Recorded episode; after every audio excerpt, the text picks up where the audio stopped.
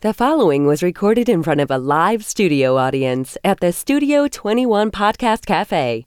This is the United Podcast Network. Oh, yeah! This is the Cigar Authority, Have uh, you any imported cigars? the authority on everything cigar in and out of the cigar industry. We're on a mission from God. With your host, A jelly donut? David Garofalo, How did it get here? Mr. Jonathan, I hear you, and I care. Barry Stein, and use my spare glove compartment underwear as a napkin. and Ed Sullivan. They don't have a listing for Mr. Wonderful. What uh, spelling did you use? It's time to light 'em up. Smoke if you got 'em. It's time for the Cigar Authority. I got a fever, and the only prescription is more cowbell. Light 'em up, light 'em up, light 'em up, everybody. Saturday, June 23rd, 2018, broadcasting live from the La Flor Dominicana Cigar Sound Stage. And today, hashtag TCA Boom. We have brought in firepower this week. Our friend Steve Saka from Dunbarton Tobacco and Trust will be joining us as we light up the latest of the Firecracker series of cigars. It is the Mi Carita Firecracker. Welcome, everybody, to the Cigar Authority. You kill me because you wrote it out phonetically and you still added a T where you clearly have a D. But you're listening to the Cigar Authority now in its ninth year, making it the longest continually running cigar podcast. Awarded the Ambassadors of Cigars by Cigar Journal Magazine. Awarded the Top 10 Educational Podcast by Podbean four years in a row. The Cigar Authority is the most listened to cigar podcast in the world. Cigar Radio at its finest, the Cigar Authority is a proud member of the United Podcast Network. Catch the podcast on demand at any time or our daily blog at thecigarauthority.com. Why do the gringos choose cigar brand names in Spanish when they are not Spanish, never went to Spain, don't know the Spanish language, and they feel compelled to use a Spanish name because why? It's cool? I'm, I'm guessing that there's a cool factor there. You end up hanging out with people in the factory all the time. These are your buddies, these are your friends. You have some inside jokes. You're in, you, the, almost 100% of his sales are in the U.S. And Well, much we, like we struggle with somebody else's language. It's not ours. Why don't you just why? There's a million words out there. Why can't we use English words? Why do we have to do this? And I have to learn it and phonetically pronounce it. And I don't speak Spanish. And I choose not to learn how to speak. I tried to learn how to speak Spanish. I've tried many I times. I It can't doesn't- do it. It doesn't work out for me. Nor can I do it if I if I phonetically mi carida. There we go. All right. But it sounds weird that I'm doing You could take every letter R and make it a Y sound like Barry does. And you know we, we leave out letters in the New England accent. Therefore, we leave we add letters and remove them from the Spanish language. I think we should just go about calling it by what it means. So I'm just going to refer to the cigars by mistress. Here we go. My mistress, the firecracker. There you go. Okay. She's a fiery redhead. So no Ed Sullivan today. Uh, he uh, is in Portugal Yes. speaking Portuguese. I believe he is attempting Portuguese in Portugal. And he, he's in the chat room. He's in the chat room. Hi, Ed Sullivan, in the chat room. Must Look be uh, what four o'clock in the a- afternoon where he is, or something like that. Whatever. It's a different time, that's for sure. Um, and um, Barry Stein is on the wheels of steel over there, being the producer. You haven't done this in a long time. Thankfully, and uh, hopefully I keep my job by the time we're done. All right, but we're up and running. We're recording. We're live. I have We seem to confirmation be. from YouTube that All we right. are live. So We're on. We're on. So that's good. Um, and we did that for a couple of different reasons, and, and one could be that um, safety reasons. yeah, we weren't really sure about the rating of the stage now that it's getting older. I don't know. Remember the old TVs when it was turned up too bright, it would buzz? Yes. So I'm going with the hair's too bright, yes. that it would create a buzz. and, and I think we're going to squeeze that in. We're going to yeah, somehow we're gonna get you off we're camera f- today. We're gonna find a way to get you on Ba- camera. Barry has uh, gone blonde. He has uh, has blonde hair, And, I'm, gonna- already having more fun. So There we go. and we'll leave You've proven that theory. we'll leave that to the audience to decide what they think of that. But uh, let's uh, let's light up the first cigar, which is uh, we're going to bring Steve on right after um, our first segment, and then get into his. But uh, let's have the first cigar, which is part of the care package. Yep. Today's first cigar is the Firecracker, and it's manufactured in the Dominican Republic for United Cigar. The size is 3 by 50 and it features a Corojo wrapper over Nicaraguan binder and fillers. It's part of the Cigar Authority care package, and a single cigar will set you back $4.99 why a box of 25 is just 106.99, which is a savings of a patriotic 1776. There we go. Or just over 14% off the single price on twoguyscigars.com. Did you two asshats pull that off on purpose? I don't know how that. No, I, when I was doing the math, I was like, "There's no way we knew this happened." right. it's so Dave, though. It it is. And uh, if you're too far away from a brick and mortar retailer that carries it, try two guyscigars.com. That's the number two, guyscigars.com. All right, so we look at it. We have an unfinished foot. We have the curly head top with the wick being tucked inside the band of it. And the question is, how do you cut the cigar? By the way, it, Ed Sullivan says it's 5:04 there, so he can begin drinking. Okay, because it's five o'clock somewhere, and It's five o'clock where he is. he is. So that's good enough. It is good enough. Although, I, Does I- that mean Barry can start drinking? yes, it does. Yes, it does. uh, because Ed Sullivan won't drink, so Barry will have to fill his shoes. is Ed Sullivan a non-drinker? He's a non-drinker. Completely non-drinker. Completely non-drinker. Really? Yeah. Because I know you had a mandate with him recently. We did have a mandate, and I didn't drink while out there because he doesn't drink. So when in Rome, No, that's not true. well, If you uh, do- he's not like in a program or anything. He just Yeah. chooses not to consume alcohol, and I felt like, you know what? If he's making that choice, I can make that I, choice. I didn't know that about him. Yeah. So you made him work for you to put out then. We, yeah. no, it doesn't take that much. So there's a couple ways you can do this. You can take the wick out of the band, and then you can give it a twist, and it's it's doesn't even res- require a cutter at that point. Um, you can cut, leave the wick on there, which is what Ed Sullivan likes to do. He does. and he likes to smoke down, and then all of a sudden, The wick catches on Catches fire, it. which does nothing to the smoke. It's not like it's going inside the chamber, but Ed I- Sullivan has some quirks. He does something. He's a touch-up guy. He touches up the cigars and all that. Uh, but anyway, um, one way or the other, it has to be cut. So let's give it a cut.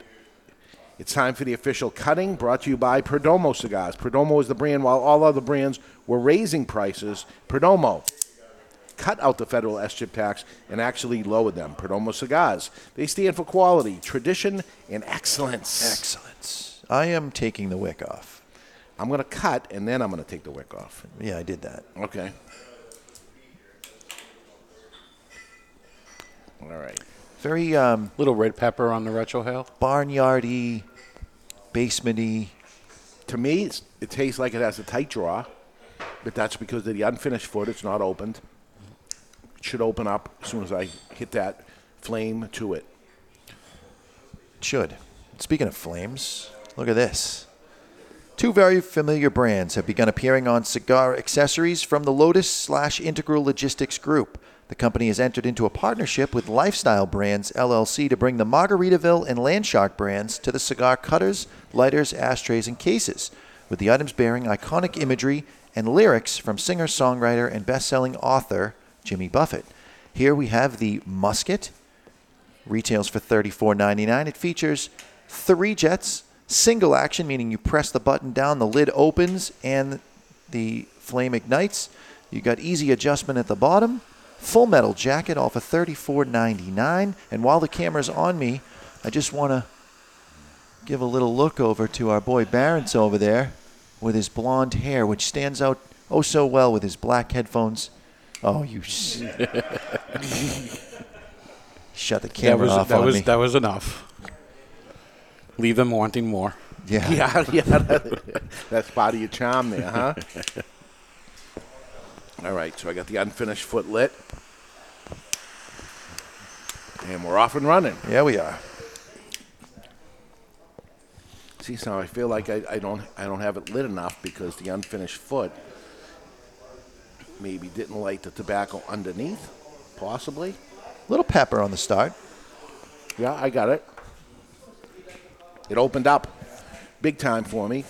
The original tight draw is not there anymore. Yeah, it's something you can't panic about with an unfinished foot. Right. And for people listening to a podcast that are new to cigar smoking, an unfinished foot, when they finish the cigar, instead of cutting off the wrapper to match up to the rest of the cigar, like you see in most traditional cigars, they fold the wrapper over the end of the cigar, kind of closing those airways off. A couple of things happen. You end up closing the drawer in the cold draw, but you also get a boost of wrapper flavor when you light it. So there's some thoughts on the different ways of lighting. A lot of times we like to toast the cigar, but with an unfinished foot, I like to just go for it and get that booster wrapper flavor and not Yeah. burn it off. I concur. So at the beginning, it's going to taste a little different than it does after a while. But you're gonna you're gonna draw that tobacco wrapper into the cigar, and it's going to be there throughout in a small way. Was that a Corojo wrapper on this? That's Barris? correct, and I'm getting a little bit of uh, red pepper flakes, a little bit of nuttiness, and the slightest hint of wood. That's like not fair at all. You hit the button before you were finished talking. because it was so correct. I feel like your wife has talked to me about this premature problem that you have. Nailed it. Um, it's full bodied, as it's supposed to be. And we were having a conversation about the next rendition of. We haven't even had the the uh, Steve Saka's rendition yet. So let me ask you this: we we've both sneaked a peek at the Bicarita firecracker. Yeah. that is full to the extreme. That's a ten, right? Does this still come off as full body It does. in comparison to that? We're, go- we're going to go back to back, so mm. we're going to we'll know that answer. You can't. Yeah, your your issue is that once something reaches full flavor, to you it becomes full bodied right out of the gate, automatically. When it is or it isn't. you have to separate flavor and strength. You have to start doing it.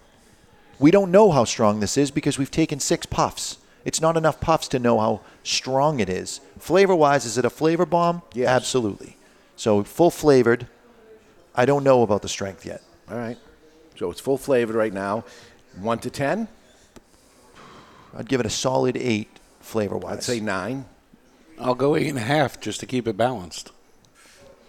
Not far off though. You know what you need to do? You need to you need to do a different color than blonde. I think you need like a lime green. Should be the next one. I would actually consider doing it because I'm not upset with how this came out. yeah. I'm upset about it. yeah, everybody else is. I don't know what, what It the, looks it looks like you're one of those people who's trying to look younger. Okay. That's my problem with it. I mean, I got a lot of people calling me Slim Shady this week, so I prefer Chunky Eclipse, but Is that a candy bar? could be. Could be. It should be. Should be. So how this whole thing started, the firecracker. Um, I had this wacky idea of putting the wick on it. I, you know, you look at different things like a cigar or something, and what could this be?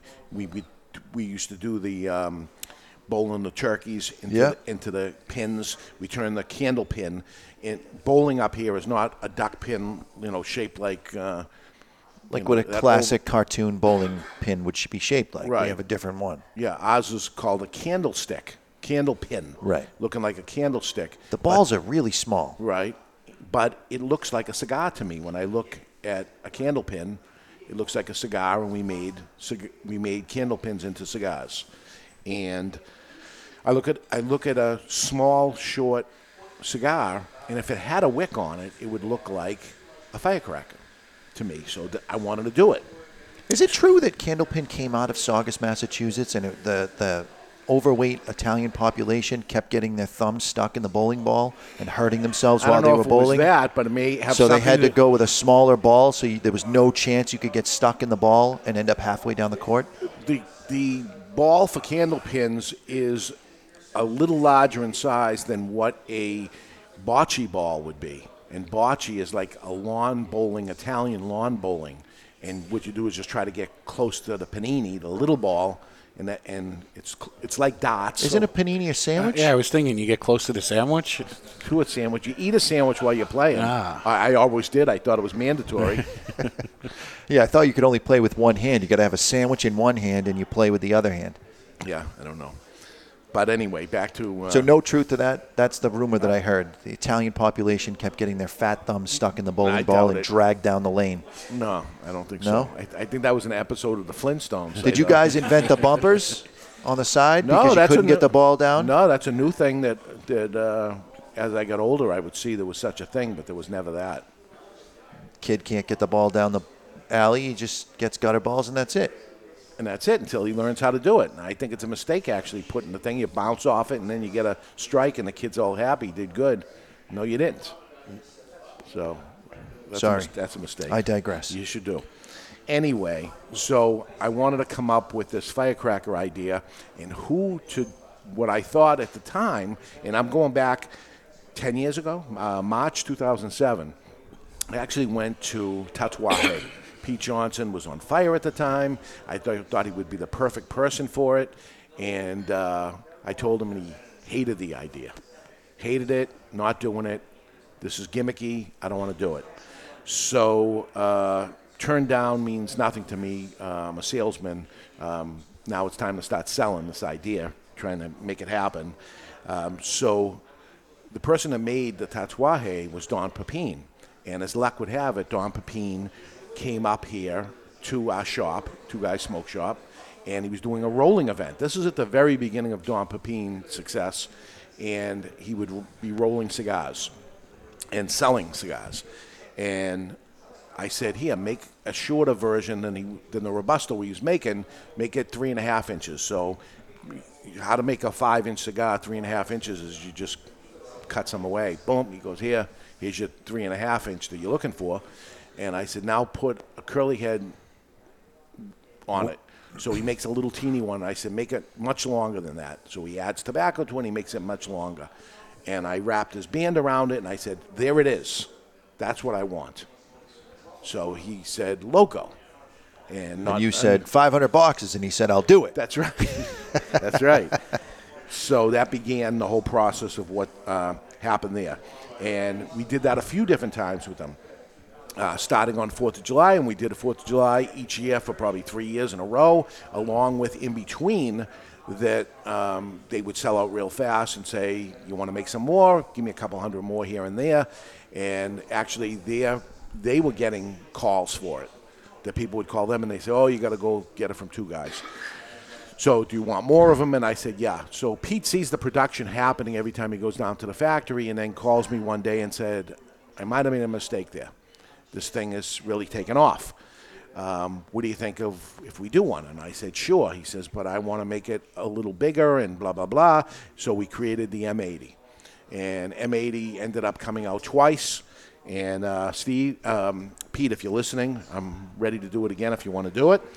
But um, highly successful. Always been a little disappointed that you never came out with a quarter stick, the half stick, and the full stick of dynamite. There was all talk of it, just never happened. And now with FDA, we have the Firecracker and we have the M80, and that's what we have. And I don't think we can go any further right now until things change, if things things can change. But um, we moved over to Jose Dominguez, and we had him make a firecracker. We had LFD do it three times. Um, Cro-Magnon did it. We did Fratello once. And on Monday, this Monday coming up at 10 o'clock, uh, Steve Saka, the Micarida will be released nationally. We're playing around with it a little today. Yes, we have it, and people in the In the audience Salem location it. only because this is where we broadcast Yeah. the show and We don't. We didn't want to not call it the soft launch. Soft launch or the pre-launch. All right, whatever it is, it's happening. Um, so this will be the tenth rendition. Ten different um, versions of this have come out so far from me. There has been other renditions that came out from other people. We call that the ripped off renditions, and um, one being La Bamba that came out. Actually, the same factory that was making it from us originally, Don Pepin, uh, made it for them, and that was a big reason why I jumped ship. Uh, I take this stuff personally. I shouldn't. It's only business, but I take it very personal. There's uh, Isabella cigars, whoever they are. Why am I even saying this? But anyway. Um, they are ripping it off. Uh, Rocky Patel ripped it off and did a firecracker one year. Nothing to do with us. He just put it out. And American Dream, whoever they are, they did it, and others. So just some of them of what happens, and that people do rip it off. But I'm the guy. I came up with it, the crazy idea. I come up with a lot of crazy ideas, and when I do, a lot of people make fun of me, and uh, most of them are failures, and they make fun of me. When I get a good one, come on, just let you have let me have it because I'm going through enough loses, uh, and that's how you hit home runs, folks. You take some big swings, and you miss a whole bunch of times. The the uh, Well, big- Babe big- Ruth led the league in strikeouts the year that he That's what happens mostly, Barry. set I was the, going to uh, go to you, right? The home run records. hitters Yeah. strike out the most. I mean, look at Aaron Judge on the Yankees last year. Most home runs in the American League, but he also struck out the most. He struck out 40% of the times he came up to the plate. Yeah. So you're gonna. s- s- take a big swing if you're going to take a swing, folks. I know other retailers are listening here, uh, although we have FDA problems and you can't take such big swings anymore. But anyway, th- that was uh, part of what we ended up doing, and uh, that is it. That ding ding means it's time for the matchup of the week brought to you by VS. VS means versus, but it stands for Victor Sinclair Cigars. Who would win this hypothetical battle? And today it is going to be cookies versus French fries. Cookies versus French fries. Which one are you going to take? You got a plate of cookies, you got a plate of French fries. You Is can only a have one. Is it a specific French fry? Your A favorite French specific fry and your favorite cookie I will take Cajun Five Guys French fries any day of the week over a plate of cookies. over a plate of cookies. of your favorite cookies. without a doubt. Yeah, no, it's it's steak fries from Yukon Gold potatoes, deep fried twice Wow, not a sweet tooth here, huh? over cookies. I bet you all if day, Ed every Sullivan, day. Ed Sullivan, you're on the chat box. If you're listening here, Ed he Sullivan takes French fries. He takes cookies. He takes French fries. There's no way. Really? There is no way. A plate of cookie, you get sick on that. You can eat plate after plate after plate of French fries. Keep them coming, baby. Is he giving an answer? Well, we're 30 second delayed, oh, all right. so, So, he'll chime in well, when it's no longer relevant. I would, I would say French fries too. I think we just have a, a winner here, which is unheard of here on the Steve Cigar Sock Authority. is in the audience. French fries or cookies? Of course. French course. fries. We have no sweet tooth. No one can eat a plate of cookies. You get to the Oh, you're wrong about that. you by get the to way, the third or fourth cookie, and it's too much. I have experience in a plate of cookies. Barry, come on. French fries. Have you ever eaten a plate of cookies? He's still I've eaten a whole box of cookies. There we go. Of course. what happens when have you have when, the, when Ed the- Sullivan, got to go with the fries. Wow, Told you. because he's a baker himself. He and I have been on a mandate before, Yes, so we, have. we know each other better than the average. So French fries wins. It's a Hands landslide. down. Yeah. That usually doesn't happen, so that's interesting. Okay. So, uh, did you know that there is a fire cigar, firecracker cigar plant? There's actually a plant that grows, and so I wasn't the originator of the firecracker cigar. There's a firecracker cigar plant. Cuphea ignea is the name That's of what the it's called. plant. And I showed you a picture of it. Yeah, And it looks- looks like a little cigar. Sticking out of a flower. Yeah. Pretty, odd- pretty odd cool. looking. The firecracker cigar plant. I think we should grow some and we should have some. But it grows in South Africa or something like Is that. it edible? I don't know. It's probably poisonous. Yeah. All right, so we're smoking the firecracker, the regular release that's ongoing. What do you think? Uh, it's true to its name. It's it, it, it certainly is full flavored, although I'm not getting Mine went out. a ton of strength out of it. It is it is a solid medium, and I suspect I've smoked it many times. I know when you get to the band, it gets up to medium. Seven and a half to eight in strength. I'm giving it a solid eight in flavor. See, I'll go six, seven in strength and eight in flavor. Mine dropped in strength. It started off stronger. That's that Corojo wrapper. Yep. And then uh, made it down, and I have had three of the Micarita firecrackers already, and that is much stronger than this. Yes, it is. Yes, it is. So that has been determined. We know it. That's the way it is. Okay. Uh, let's go to break because there is a Saka Sasquatch sighting. Steve Saka from Dunbarton Tobacco and Trust is here, and he's going to light up the Micarita firecracker. Uh, we'll catch up with Steve, find out what's happening in Nicaragua. We'll light up uh, what some believe, will believe, is the most powerful cigar ever. We're live in the Studio 21 Podcast Cafe, and you're listening to the Cigar Authority on the United Podcast Network.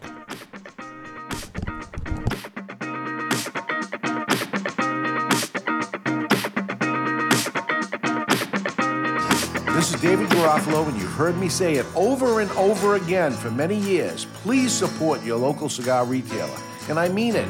If you don't buy from them, they will go away, and then what? There'll be no place to go. That being said, sometimes you're far away from any cigar shops or a place that doesn't carry the stuff you've been hearing about and you want to try it. That's where two twoguyscigars.com comes in. It's the number twoguyscigars.com. And unlike most online cigar shops, at twoguyscigars.com, you can buy a single cigar of whatever you want. You don't have to buy boxes or even five packs and suffer through cigars you might not even like. One of this and one of that is acceptable, appreciated, and commonplace at twoguyscigars.com. That's the number two guyscigars.com. Thank you for your business.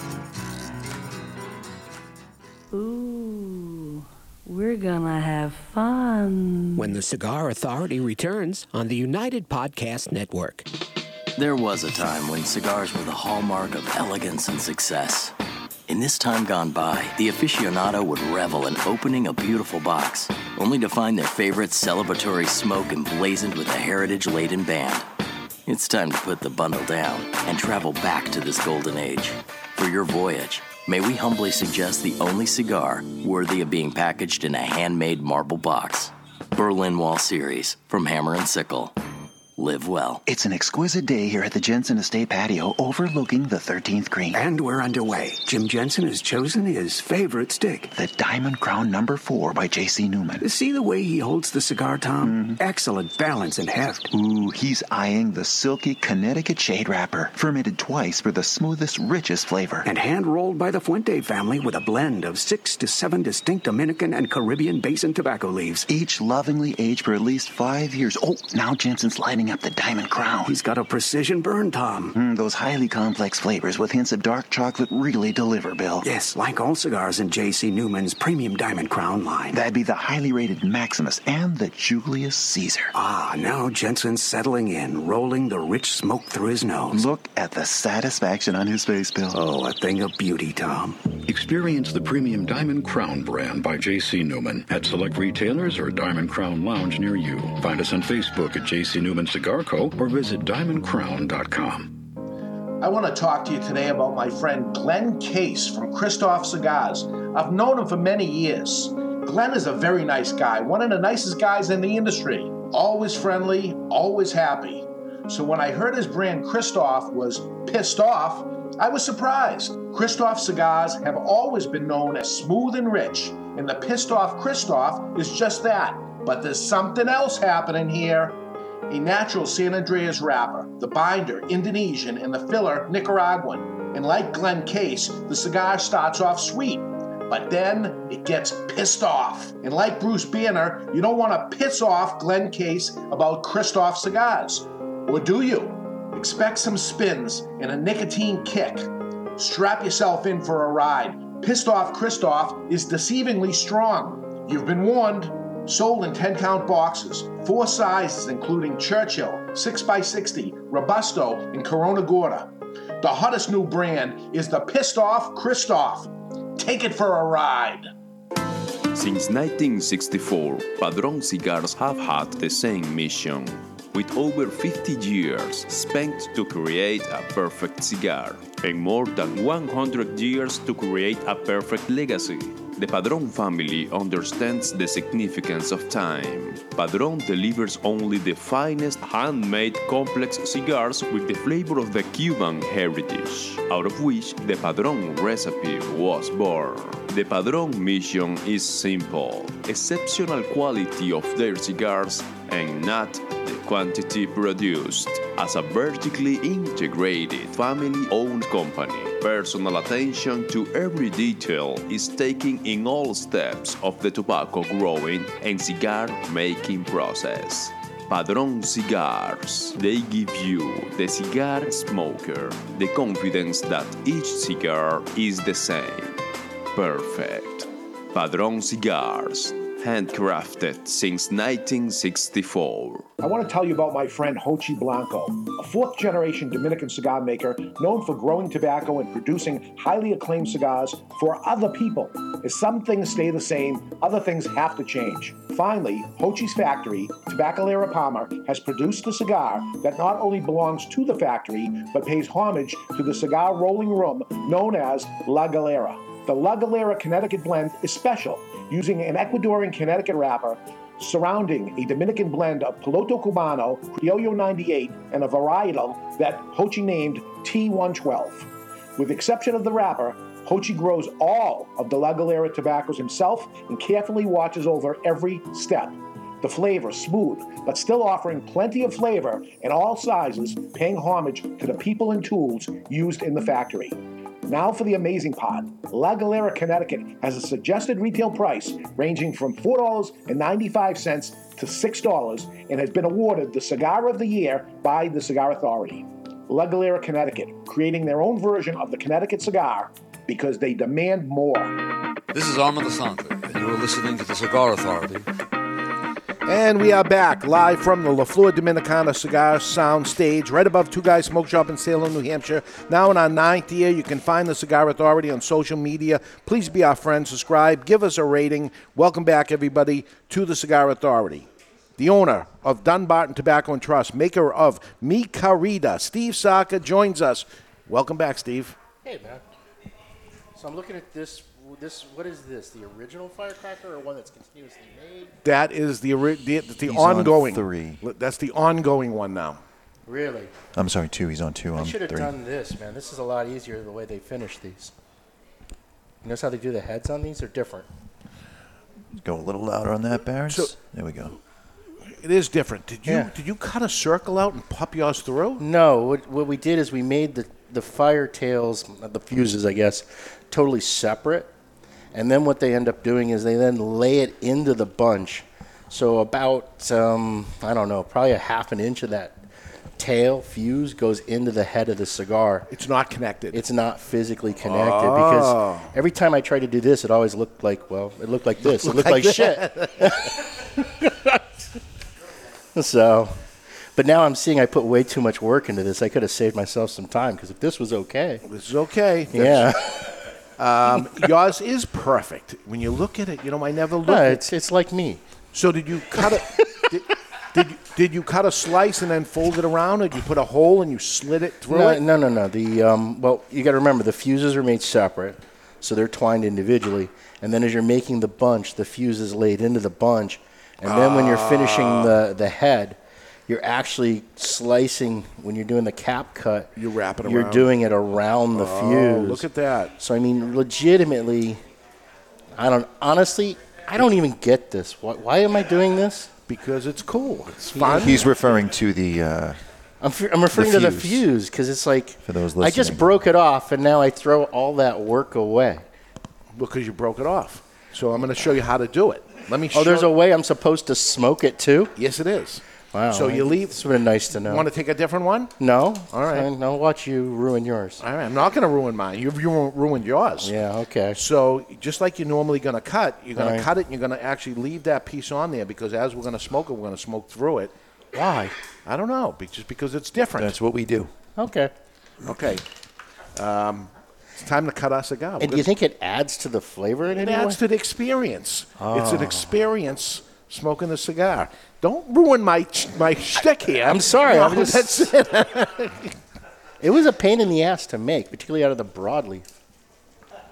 and I mean, like this fir- would have. First off, this would have been much easier to use this. Yeah. Oh God, yeah. This material's much thinner, much more supple.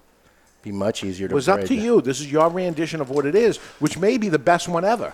Well, so we'll see. I don't know about that. Well, we're going to see, and we'll be the judge of that because we are the cigar authority. It's time to cut our cigar. The official cutting brought to you by Perdomo Cigars. Perdomo is the brand while all other brands were raising prices. Perdomo cut out the federal SCHIP tax and actually lowered them. Perdomo Cigars, they stand for quality, tradition, and excellence. Excellence. So, just like you normally cut a cigar, we're going to cut this one. And this little annoying little piece that's going to be in there is going to be bothering me throughout the cigar. It's part of its charm. Yeah, that's right. Yeah, that's what I always look for. A cigar that annoys me as I'm Yeah. smoking it. Yeah. Yeah.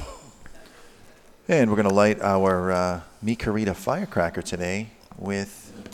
Why is that such a hard word for him to say? I You have no, no idea. problem Because it's. Spanish. What I did was I just said it a few times before the show, knowing we were going to have you on and not wanting to embarrass myself. I mean, did you see the I don't- idiot guide to pronunciations I put out? Yes, I did. You didn't read it? Yes, I did. And and then here's where I added it right in here. Can the that- can that the I two of phonetically you put it in there? Can the two of you shut the hell up while I do the commercial and All then go back This- to whatever it is you're There's going to doing? be a lot of talking going on in the show. I got Steve here, This is- and we go head to head as, as much as we can talk. This is you going the- to fix it? Yeah. Margaritaville Musket retails for $34.99. It features three jets, single action, push button, easy adjustment at the bottom, and it does feature the patented Vertigo big ass tank because Vertigo makes this for Margaritaville. Mine says it's five o'clock somewhere. What does yours say? Mine says uh, no working during drinking hours.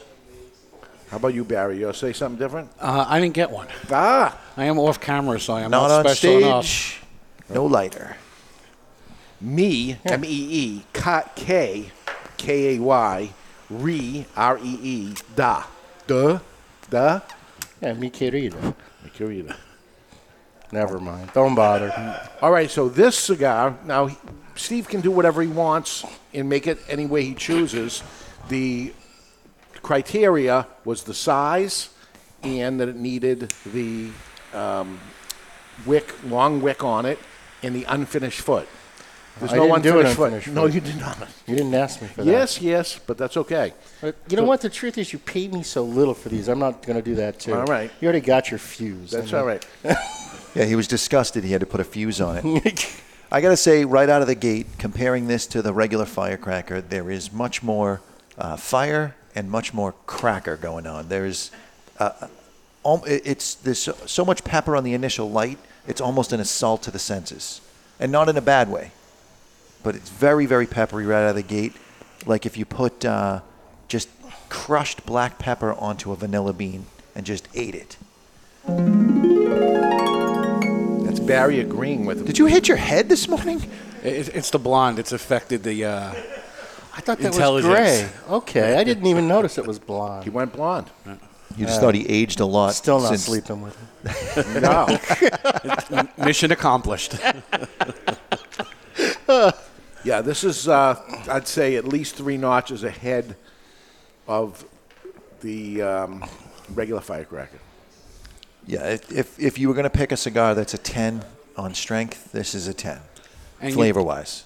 but you Uh, get we this- don't know about the strength. I've smoked it before, but we don't know about the strength after six puffs. the, the strength is noticeable right at the beginning. No. you can't put a number on it, but you know you this know, is a you know strong you're cigar. yeah, you know you're in for something that's going to be f- truly full bodied. I'll tell you, it's beautifully packed, beautifully made, that it's so packed that it looks like, it feels like it wouldn't draw, but it's great. I, I actually enjoy the fact that you you have a little resistance on this for the draw. I wouldn't say it's a tight draw, but it is right up against the line. There's some resistance on it. But most of that's going to be in the foot because I ended up overfilling the foot intentionally because I found that the cigar burned too quickly. I mean, this is just such a dumb size, three and a half by fifty. So when I originally made it, I made the I way, to, way to sell. Yeah, I don't want you to feel I don't want you to feel funny in any way about telling us how you really feel about the project. we only have about the 500 project. boxes to get through. It's not like there's a. You do, I don't. Or right, yours. that's Um, it. It's all paid. for. No, I mean, I mean, here's the thing. I mean, basically, I, I took the Mi Querida blend, and I didn't just want to make it taste like the Gordita, because I mean, why buy this instead of a Gordita? So I wanted to amp the blend up a little bit, Man. so it would kind of fit into the firecracker profile. But the problem is when I did that, it ended up burning too quickly and too harshly, in my opinion. So I ended up changing the bunching technique where I actually put a little bit more filler in the foot to kind of slow down the initial burn. And that helps take some of the bitterness out of it and also makes the cigar last a reasonable amount of time instead of 20 freaking minutes. You know what I mean? Yeah. So, I mean, you can get you can get 35, 40 minutes or more I out had- of this little cigar. It's so strong. I, I do have to smoke it slow. I learned my lesson the first time, uh, so I, I was able to get an hour out of my second which, and third. which taught me also of how to smoke slower, fuller bodied cigars, smoke it slower. And I've been able to get through a few of them already because I'm just going slow when I smoke it, go easy. I, but I tend to end up doing everything the exact same. And you, don't do that with this. Take your time. Go easy. But by changing the way the bunch is done with the foot filler, it almost kind of forces you to go into it a little slower. I want to see Jonathan retrohale this. Yeah. Why don't you wish in one hand and crap in the other, and we'll see which one fills up first. I actually don't find the retrohale to be that oomphy. Yeah, it's because you're a professional. Wow. And he really does it. I mean, it's pouring out of him. Looks like a, a second mustache coming out of him. wow. So you've uh, you've you've not been shy about uh, sharing with us your feeling on the firecracker size, and uh, yeah, it's because I don't make any damn money making these tiny ass It's cigars. not all about money. This is we're here to make no, friends. I can attest to the fact. I can attest. Who needs more friends? Right. I can attest to the fact that Steve doesn't give two poops about uh, making money or selling cigars because I had a box of his cigars in a lady's hand. Uh, the last event he did with us, she had it. She was buying it. He interrupts and says, "What, what are you What are you getting these cigars for?" And she says, "Oh, it's a graduation party." And he goes, "Those cigars are way too good for a graduation party." Takes them out of her hand and instructs me to go sell her something different. Yes, but we have already made the purchase. He's mm. done. It He doesn't talked- matter at that point. he talked her out of I've it. been, I've been there. I've Yeah, I been want, there. I want people to be happy with their We had to implement a new rule, which was no more talking out of Mr. Saka. Just go back to making your cheroots and playing with the tobacco off, off to the side. Yeah, I was on a Sunday. I wasn't here. What do you think is authenticity, Steve, in cigar making? Because you certainly are somebody who's opinionated about tobacco and about cigars and the process. What does it the mean to be the- authentic? The, problem with that whole conversation is how do you say what's authentic without saying who's not authentic? I don't want you to talk trash about anybody. I just want you to say what is authentic, authenticity to Look, you. I like people that actually go to these countries, actually select and buy, and s- are capable of sorting tobacco. People that can actually teach a bonchero what the right thing to do and the wrong thing is to do. Actually create their own blends. I, I don't like I don't like so many of the products are really just entirely market driven, marketing driven is the right way to say it. But you know that's me, and that's because I'm just jaded you know and ultimately in the end does it really matter the consumer is going to smoke what they like and what they don't like and even if the whole thing is totally fictitious does it really matter Not Not if they like it. Not if they like it. not if they like it so me saying Sometimes they don't know if they like. They think they like it. I, I love. oh there's a lot of people that smoke a lot of brands because they think they're supposed to like it Yeah. because they've been told they're supposed to like it And that goes for food, restaurants. Yeah, it of goes for course. everything. is there anyone that stands out as especially authentic in your mind? Someone that you look up to, maybe? Yeah, I think that what they do at Romacraft is genuine. I think uh, I think Nicholas is doing a genuinely good job. I think what That's Nick Padron, Melillo. yeah, it's Nick Melillo. I mean, per, Padron is true to who they are, and Fuente's true to who they are. I mean, there's there's a lot of really good players, but there's also a lot of just kind of fly by night kind of people too. But the thing is, with all of those other people, very rarely do they ultimately end up succeeding long term. They have their window, they have three, four years of being really popular, and then they just kind of go because, I mean, everybody has grand illusions that this is a business you get rich at, and it isn't. It's a business that you grind at. It's a business where you can make a very good living, but it takes, you know, two, three decades. Absolutely. Boy, this is uh, stinging in the nose. That's what I'll have, and I haven't retrohaled it, but it's still, it's it's dramatically aromatic. It's firecracker, right? I almost Supposed threw to up. be- I tried putting a little bit through. Shame. I don't know. Barry, you retrohaling? Yeah, Barry's Every on- fifth or sixth puff. Yeah. Yeah, I don't. I don't find it as sharp as you think. It stings the nostrils. it does. Without retro No, I tried to put a little through, and it was like, if you go any further, you will vomit. So I had to stop. Oh, you're talking That's about the sales now? Who's pitch. trying to sell the That's cigar? the sales pitch. We're going to be stuck with these things forever. You want you take refunds? You- Yeah, actually, I'll take them back at the price you paid for them. Absolutely. There we go. Yeah. no, no, we're hanging on to these, and they will. Believe me, they're all going to sell. If you're listening to the show, the um, the phones start at 10 a.m. and online starts at 10 a.m. But you right? got to be nervous about Oh, this not at all. Two guys cigars. I mean, you've never you've never bought this many at one time. Right, but it's you. We we know the product. We have faith in you. my, my, my prediction is three and a half hours. No hours. way. It's hours, not days. It's five hundred boxes. It's hours, not days. I say this about so many things because it's years of experience. When we do our anniversary normally tickets, have, we do you it the normally same have thing. two hundred boxes. right? Two, Two- we've done 250. 300. You've done is- 300. is max, but then we end up going back to them right after it's gone and say, "How about another one?" And then in October we reel that back. The, the, the But next you do a 300 different brand in October, right? Yes. Yes. So I mean, in October you're doing a, a repeat of the Roma Craft Cro-Magnon version, right? I guess everybody knows now. Yes. it's on social media. I know. I didn't put it there. Well, talk to Skip. I mean, it's know. not- I didn't put yours out there either. I say nothing and it comes out, but that's it's all good. It's you know I, I notice I did not You didn't- respond to Tyler, anything. like the closed foot. You did not tell me I wasn't allowed to talk about it. No. He No, was, he was was less, only- was less than couple- happy the first time it dropped. There was only a couple rules: the, the, the head and the and the cap, but it doesn't matter. So what? You want a discount because I didn't do a shitty Not foot at on all. It's already paid, right? It's Yeah. all set. There's Yeah. no problem, and uh, Check cleared. And uh, I may ask you for more. Obviously, and that'll be up to you if uh, you're- Cigars- you're willing to uh, give them to me for less than they're worth. Steve, obviously, cigars and tobacco are your passion. If you Okay. retire tomorrow, things don't work out with the FDA, whatever, you're forced into retirement, or you decide, you know what, I've had enough of the BS. Right. What do you do? What's your What's your other passion if you have one? I know. Fishing. Is it? Yeah, I don't know what else to do. What, what am I capable of doing? You you you you're, com- you're very good at Greeter at Walmart. No. You could do a food blog. you were in the computer field. You you Yeah, t- thirty odd years ago. Like uh, it's, Yeah. it's so great. I was changed. He was I writing basic I was programs. technically at the top of my game three decades ago. And I think, and you're a graphic designer. No. Yes, you are. You're, I'm a, I'm you're a a, writer. with some twelve-year-old in YouTube telling me what to do next. That's how they do it. I see people fix things for me, and they, they're Googling uh, and they're watching YouTube videos getting $200 an hour, and I'm like, seriously, what? Well, I'm just seeing what this is. I could have done that. That's, that's the way it works nowadays. Um, you're a writer. You've, you've written. Mm, I just write how I talk. Whatever. It ends up working out. You got a lot going on for you. But not. this is going to work out. Believe me. This is going to work out.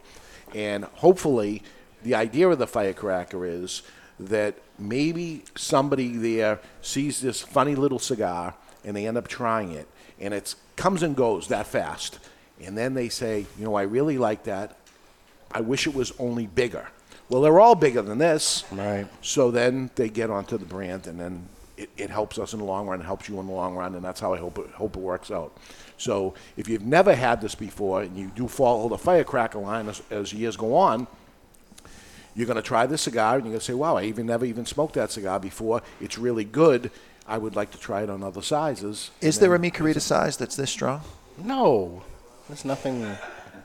No, this So is. it'll, everything in Mi Querida is going to be a but- substantial drop. But it's Not similar. It's, it's it's look the flavor profile similar, but I find the regular Mickey to be a little bit more smooth, a little bit more repeatable, a little bit more nuanced. I mean, and that's a cigar that isn't nuanced to begin with. and but- it's a, I think it's a little sweeter. Yeah, I mean, the strength definitely takes away from some of the sweetness. I mean, everything's a trade off. You make something more of one thing, you're giving up something else. And even if all those same things are still there, they just kind of overpower it a bit. So, I mean, I. What I'm interested, I think the interesting thing for a consumer is to buy this cigar and to buy probably the Gordita, which is 4 by 48 And that's a very good way to compare and contrast the core Mi Querida Liga versus the firecracker variation. And the, the chances are you're going to prefer one dramatically over the other. You know, and good for you. If they like the firecracker, then I guess you're the only people to buy it from, right? It, it'll be gone in three hours and it'll be over. But then they have to go to that point. But the people that are going to call on Monday, maybe that's a good idea Mm. to buy a few of the other one and do the comparison. That's what. I would do because I would smoke both, and then you can compare the two. Because the Gordita, even though it's diminutive in size, four x forty-eight, it's very comparative in the way it smokes to the other Mi Queridas. It's What four, else? Four by forty-eight. So Barry, you'll be answering the phones on Monday. Yep. You're gonna have an interesting day. But I'm um, gonna hate my life, but Yeah, yeah. upsell them a five-packer. upsell the Gordito onto $150 so that they get free shipping. There you go. That's that's the play right there. That's the Anybody's play. listening. So I just I think it's interesting to compare the two because then you can really see the difference between the two together. And speaking of comparing, you must smoke other cigars besides just your stuff. Yeah. Who are you smoking? Whose stuff are you smoking right now that you're digging on? Nobody's. No. Just No, seeing I'm what the so- com- So there's no truth to the rumor that you and Skip Martin are teaming up on a on a uh, project no, together. I, look, I smoke a lot of other cigars, but the truth is, I've been so swamped with my own stuff, and it's just so There's lately. not a denial. There was no denial there. there was no denial. Just I mean, just lately, I just haven't had time to smoke a lot of other stuff. So I'm- really out of touch with a lot of things. I mean, and I always tell consumers this: they actually know more about what's going on in the marketplace than I do. I, I learn about stuff seeing it online and reading social media stuff. I mean, I, I, I learn the same way as everyone else. You'd think I'd be paying attention to what everybody's doing, but my shit's so messed up on my own. I don't need to get into somebody else's. You got enough problems. Yeah.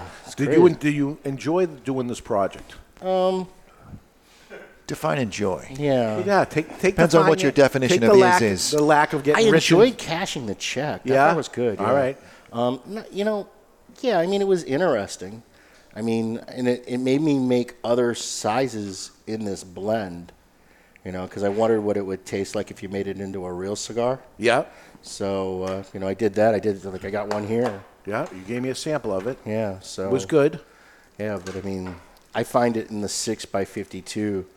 I personally like it better in the larger format, but I I, tend I to, liked it better in the respect that I, I could handle it more than I could handle this. right. Me, Is there a pocket in that longer version where it becomes what we're smoking now? Well, it's identical. It's just scaled. Gotcha. But of course, the size difference is always going to make this one a bit more biting, just because of the It's higher more aggressive heat. on the palate. so you're saying if it's in a smaller profile, it is a stronger cigar? No, I'm saying that if it's in the exact same blend in a smaller size, it's typically a stronger cigar. Yeah. Taste Yes. wise, not strength wise, nicotine wise. Well, and you're right. Nicotine. You're going to get more nicotine out of the larger cigar than the smaller cigar. Right. Always. But you're going to get Is it this like quicker some in the sort of smaller like cigar. Oh, this is an ongoing What thing. is? What am I doing right now? Ah, this is an on, this is an ongoing thing you wouldn't understand. I do. I do have to thank you in person. Can 'cause we I- go back to the cookies and Yeah. French fry harmony? There we go. did, are you pleased with the outcome of how the cigar came out, based on the the criteria of what you were trying to accomplish? Yeah. And this is what you got. Yeah, I'm, I'm pleased with. Look, I mean, for me, the goal is always to try to do something different, because I don't understand why to make something in the market that already exists in the market. So I wanted to make it different than Mi Querida, but I wanted to make it have the same general general characteristics. I wanted to be true to the name. Yeah. Because to me, the name, I hate it when something is named with a certain. I mean, if I'm told that this is, you know, uh, you know, creamy chocolate cigar, I expect creamy chocolate. When you get firecracker, I expect it to be a strong cigar. So I mean, Ah. so to me, the name kind of set the tone for what it had to be, you know, comparatively. now, could I make something that's even stronger? Yeah, I mean, you could make something that's even stronger, But but, it's not going to burn properly. It's not going to taste any good. well, who knows? I mean, does this one taste any good? It's good. It's good. It's too strong for me. I disagree. I think it's perfect. It's very good. But I mean, it's firecracker. What- What would you expect? So could was could it tampon? If it was tampon, then Right. it could go right. similar look actually. Yeah, that's what that's what the girls in the factory were calling them. Oh, could, uh, uh, could do you think that the Firecracker brand could hold up to a Connecticut shade version of it if it presented with a fuller bodied experience for a Connecticut? I mean, can you make a strong Connecticut shade cigar? Yeah, but what's the point? I wouldn't want it to be strong nicotine wise, f- plenty of flavor, but I think that this format would go great with a Connecticut and those people like myself who prefer a milder cigar. But why would they buy a brand called Firecracker? Right. Just the conversation we had earlier today. He's been pushing this for a couple of years anyway. Yeah. And I said, no, it has to be because we like milder cigars. And why don't you make a mild firecracker? Because it's called firecracker. Mild That's why I don't make one. cigars sell. It will sell because it's mild. So why do you guys make these? They don't sell. no, sell. of course they sell. But I- I'm talking the difference between 500 boxes and 2,000 boxes. So why don't you make something small that's mild but not call it Firecracker? Call it the tampon. Yeah, there you go, the tampon. All right. I didn't see this coming. The two of you teaming up on me. I wouldn't have gone down this line of questioning. So, Steve, I follow you. You do lots of events. You're out there, and I caught some videos, and I know uh, we've done some stuff in the past. Or you tried to do the Velveeta thing with me, but eating bugs, eating blocks of Velveeta cheese, all Yeah. this stuff. What's with that? Why? Because events are so damn boring. So you make it an experience, and it becomes. I just try to make it mildly entertaining for myself. For yourself? Yeah, it's entirely selfish. Okay. It has nothing to do with anyone else. Okay, which takes me to the Don Raphael offer of the day. Brought to you by Don Raphael Cigars. Everyone has a price. Would you do this? And if so, for how much? And it's $100 or a box of uh, Saka firecrackers. Um, dice some jalapenos with your bare hands and then touch your eyeball. I've done it with um, habaneros before, not on purpose, but I took my contacts out, forgot that I did it, and then put the contacts back in the next day. It's still left over. but- Oh, yeah, it was like macing myself twice. So, jalapenos, yeah, I'm in. I could do it. I would say 100% I'm in, but then I'll be blind and I can't do the show, but I would 100% do it. Really? Yeah. And for a hundred bucks? No, for the box of firecrackers. Okay, but that would be mildly entertaining for myself to actually do that. And that's exactly the whole point of it, And right? that's it. That's why I brought it to that. So I ain't doing it. okay, and usually give like a hundred dollars away when somebody does that, right? Or give them a box of cigars or one or the other. Or Oh yeah, when I do the you're talking about the the lollipop challenge. the thing. big bug. Big oh, the big bug, yeah. But the problem with the bug is there's actually a group of people that love to do it. Uh, so like I did, yeah, I did an event uh, at another store, and we had like four or five people that just can I eat the bug, you know, like. I just want to do it. Well, it's a It's free- no- it's no it's a good if free they- bug. It's like a free snack. Yeah. but it's no good if they want to do it. Like you don't want to stick your fing- jalapeno finger into your eyeball. So That's an interesting idea. yeah, Touch the actual jalapeno to your eyeball. Now you got, you now you got a party. it's got to touch. It's got to hurt, Oh yeah. And it's not going to kill you. It's not going to blind you. Probably not. But the the oils, as soon as you blink, the oils then create a coating over your eye. I know from experience. And now the entire eye is in excruciating pain. Many years ago, this guy wanted to borrow ten dollars from me. We were kids, and we were eating Chinese food. And I said, "Here," and I put the hot mustard, and I said, "Eat all that hot mustard, and I'll give you the ten dollars." And he ate all of it, and he choked, and he coughed, and he almost vomited, but he did it, and it was entertaining, better than going to a movie. There you go. There it is. and he didn't die Two or anything. The, the, the two of you are a certain level of sadistic that I I don't feel comfortable hanging out with I, I anymore. thought because that's where I thought he It's was never going. forced upon you. No. It's oh. voluntary. You If get to decide. That's what makes it worse. Who are you kidding? Two sadistic men is your wet dream. Yeah. Back to the hedonism. So IPCPR, right around the corner. You ready? No. Not at all. No, I mean we can't. Uh, I still have none of my IPCPR goods in the United States. Yeah. So we're going to get Um, into that in the next hour. I want to. I want you to break down what exactly is going going on there. Uh, but what's our early thoughts here on the Mi Querida? No, this one's a hell of a lot better than this one. I can Ah, tell you that. You like yours the best? have God, you, yeah. Have you had them all over the over time? Um, no, I think there's some. I didn't realize there were three made by La Flor Dominicana. yep. And how many Pepin Garcia versions were there? There was one version, but we came out with it a whole bunch of times. Okay. Um, there was um, Fratello. There Right. was um, what else? so which was the worst one? No comment. Yeah, there's not a worst one. They, they Really? all, and they all sold fast. It, did, it didn't matter. But some we're going to bring back. Some we will, maybe don't want to bring back or whatever. But uh, you know, there's people that collect these things. They hang on to them. They don't even smoke them. Really? Yeah, What's the point of that? they just collect them. It's a, they have the collection. You know what I haven't smoked yet? I would love to smoke the Don Pepin version. The original. Hashtag Weasel. I might have some. I might have some.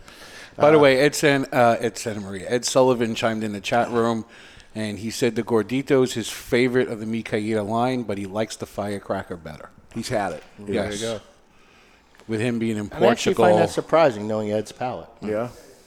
Yeah, because Ed's a big fan of Sobremesa, and Sobremesa is the total opposite of this Mi Querida firecracker. Yeah. Why did you go with Mi Carita versus Sobremesa? Because it was supposed to be a firecracker. Didn't we have this conversation? Yeah. So it's going to be stronger. Yeah, why would I make a Why would I think you weren't going to be a dick for one second? Why would I think that? I have no idea. Yeah, I don't know why either. so that's it. All right, let's take a break. When we come back, what's up in the cigar industry? What's going on in Nicaragua? Steve stays on and gives us his insight ahead. We're live from Two Guys Smoke Shop in Salem, New Hampshire, in the Studio 21 Podcast Cafe, and you're listening to The Cigar Authority on the United Podcast Network. It's got some nice.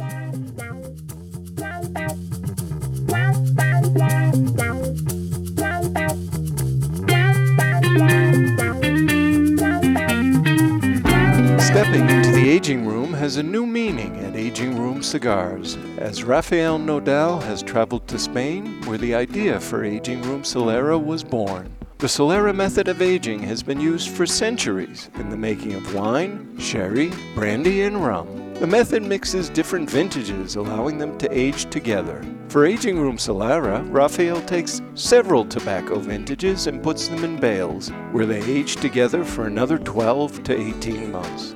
This allows the tobaccos to marry for a longer period of time. At the end of the aging process, Aging Room Solera becomes a balanced and complex cigar with a fantastic price point. Aging Room Solera, it will have you calling for an encore. In a time where humidors are overflowing and retailers' shelves are on the verge of buckling, there is one brand that stands out amongst the rest. Sereno Cigar Company offers four distinct blends the Connecticut, the Medio, Maduro, and Maduro XX, all aged to perfection. Crafted at the La Corona Cigar Factory in Esteli, Nicaragua, each artfully crafted blend comes to life by the experienced hands of master blender Omar Gonzalez Aleman and industry veteran Anthony Sereno. To create this masterpiece, a combination of hand selected filler tobaccos from the fertile soils of Esteli and Jalapa are aged for over five years and then draped with a luxurious wrapper leaf to bring you an endlessly complex and majestic experience. A post roll aging process of two additional years allows the blend to marry, creating unmistakable and ever changing tasting notes that tantalize the palate, leaving you anticipating each and every drop. Visit SerenoCigars.com for a list of retailers, and you can always find Sereno cigars available online at twoguyscigars.com. Sereno, a majestic cigar aged to perfection. You've heard us talking before about the best cigar magazine in the world, Cigar Journal. You want to know what makes Cigar Journal the best cigar magazine? Cigar Journal covers every angle of the cigar world. From exclusive stories and features, insightful interviews with industry power players, detailed cigar reviews, and of course, all the latest news and reports surrounding premium cigars. We're telling you, you will be impressed. Cigar Journal has stunning images, explanations of cigar science basics. This is the magazine for any cigar enthusiast, or better yet, passionado. Cigar Journal covers cigars in the US and around the world and is printed right here in the USA. You owe it to yourself to discover the world's best cigar magazine. Cigar Journal. Available at your local cigar retailer and on the web at their new website, cigarjournal.com. That's cigarjournal.com. You're listening to The Cigar Authority on the United Podcast Network. Let me tell you a little bit about the Rocky Patel 15th anniversary cigar, or what they call the three-peat. Crafted in Rocky's boutique Nicaraguan factory, the 15th anniversary was released in 2010 to commemorate Rocky Patel's 15th year in the cigar industry, and it impressed right out of the gate. The Robusto and the Torpedo both scored 93 points in Cigar Aficionado, while the Toro and Corona Gorda both notched 92 points. The Rocky Patel 15th anniversary is a robust cigar with notes of toasted spice, roasted coffee, and almonds. Rocky Patel himself has referred to his 15th anniversary as the decade on steroids. The 15th anniversary has also been named to Cigar Aficionado's top 25 cigars of the year list on three separate occasions. Rocky's only brand to accomplish the three-peat. Rocky Patel's 15th anniversary, Rocky Patel's 15th anniversary, Rocky Patel's 15th anniversary. The La Galera Habano uses a classic wrapper on a staple cigar for a classy company. Hi there, this is David Garofalo of the Cigar Authority, and I want, no, no, I need to tell you about La Galera Habano. The La Galera Habano is an authentic cigar elaborated with the hands of the best cigar rollers of Tabacalera Palma in the Dominican Republic. Blended around an outstanding, flavorful Ecuadorian Habano wrapper, the Dominican grown Corojo binder, and the filler made up of Piloto Cubano, Criollo 98, and Piloto de Oro, creating a medium to full bodied, attractively consistent, and aromatic smoke that envies no other. I love this cigar. Have you tried La Galera Habano yet? Well, what are you waiting for? Available at better cigar shops worldwide is La Galera Habano. The wait is over. La Galera Habano. Justo and his father Julio Eiroa are continuing the tradition of growing authentic Corojo and now bring you Aladino. Aladino is a true old fashioned cigar, pure authentic Corojo grown in the Eiroa tobacco farms in Honduras from the original Cuban seed of Corojo. An Aladino cigar represents the golden era of cigars in Cuba, and after one light, this old school smoke will bring you back. Aladino cigars come from JRE Tobacco, a family centered company who manage all aspects of cigar growing and manufacturing.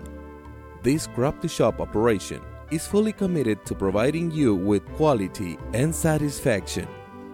The premier Corojo grower in the entire cigar industry is Julio Eiroa, a tobacco grower and master cigar blender who personally guarantees that Aladino will provide you the opportunity to enjoy the true authentic Corojo taste. Take this journey and be part of history in a cigar smoking experience like no other. Aladino. This is good. Smoke. This is the Cigar Authority, Smoke a cigar? Sure. the authority on everything cigar, in and out of the cigar industry. You'll get nothing like it. With your host, You smoke vile cigars all day. David Garofalo, Oh, that's fine as long as they're imported. Mr. Jonathan, You should have caught me before my operation. Barry Stein, I never drink.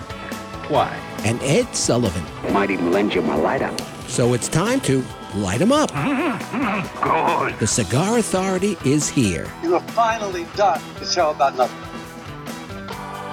And we are back with our number two, broadcasting live from the La Flor Dominicana Cigar Soundstage. Welcome back, everybody, to the Cigar Authority. We're smoking the Mi Querida firecracker. Yeah, it's getting better. And getting you're better. listening to The Cigar Authority, now in its ninth year, making it the longest continually running cigar podcast. Awarded the Ambassadors of Cigars by Cigar Journal Magazine. Awarded the Top 10 Educational Podcast by Podbean four years in a row. The Cigar Authority is the most listened to cigar podcast in the world. Cigar radio at its finest. The Cigar Authority is a proud member of the United Podcast Network. Catch the podcast on demand at any time or our daily blog at thecigarauthority.com. Not that it's a big deal that the ash stays on the whole cigar because it's only three and a half inches long. But see the little uh, wick that holding it? Yeah. It can last forever. It's going to hold it up even longer. It's going to stay on. And uh, the problem is when I hit the band, I'm just about ready to hit the band. You're going to end up making a mess. Yeah, I'll make a mess, but Luckily, you have people for that. it's part of the charm. So uh, available Monday at 10 o'clock. You call two twoguyscigars.com. Go on to twoguyscigars.com. Go on to twoguyscigars.com. There'll be a banner right on the front page at 10 a.m. Click that. It'll take you to the Mi Querida Firecracker. Limit two per person. Limit two per person. We don't want them Two out there. cigars, two boxes. Two boxes. Two boxes. Why? Because we don't want them somebody buying a whole bunch and then selling them on the secondary market. We want to Why do give. you care? I care. I care. Bothers them. Yeah. Really? It bothers them. I mean, look, Yeah. there was there was just a limited release of from another company, and somebody's selling them for eight hundred dollars a box now. That that's unfair to the person looking to buy it. Yeah, and it also to me it That's what also I've hurts always- the company. That's what I've always said about the unicorn. When I start seeing those show up for crazy money, I'm just going to make more. Screw those guys. Yeah, make more and then ta- take their price down by doing it. I won't do that. That's just mm-hmm. No, that's ta- taking the price down from what they're overly Yeah, charging. from the black Now, Yeah, because that used to drive me nuts at mm-hmm. Drew Estate. I mean, we make you know feral flying pigs, and we'd make two dollars and six cents, and then some bozo would buy it retail and then flip it and make a hundred dollars. I mean, are you kidding me? Yeah. Screw that guy. And that, that's part of the thing too. I mean, cigars And- are meant to be smoked. Yep. And if you say I can't, how much are these? By the way, what are we selling these for? One one nineteen ninety nine. One nineteen ninety nine a box or uh, six ninety nine a single. All right. So if you want to buy a single, just buy a single. You want to try it out, you don't have to go, go nuts. But don't think you're coming back a week later and saying, "Oh, I, I loved it. Let me get a box." Ah, it's over. Yeah, a box is a saving of almost twenty dollars, which is fourteen percent off the price. Yeah. Good. I'm telling you, uh, Sean. What do we have here for coffee? You were. This is a mocha java done in an espresso, and what a pairing between the two. Really, I'm going to do this. A, a little bit of a, a darker tasting coffee. Not a whole lot of acidity to it, but what a what a great combination. Okay, the band, the ash has to come off because the band has to come off. You put the bands on really tight here. Oh, I got it. Good.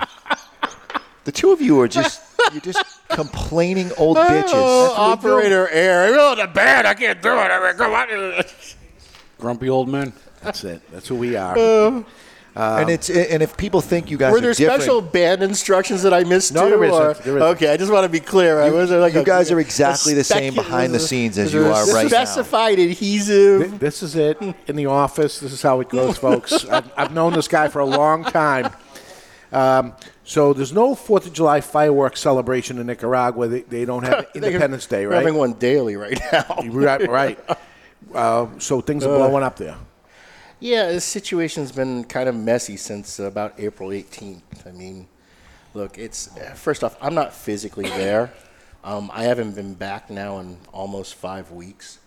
Um, you were there when it was happening, though. I was there in the middle, so, but I mean, things intensified even worse after I left.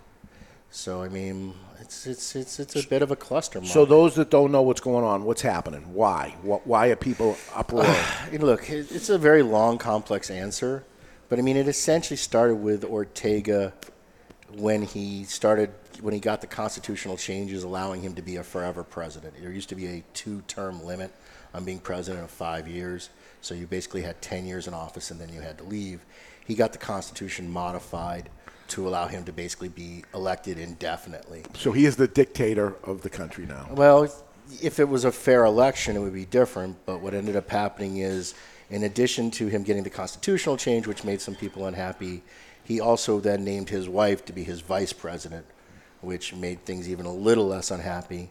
And then, basically, in the last election, he was accused of basically rigging the election. He should have gotten 34 to 37 percent of the vote, and he got over 70 percent of the vote.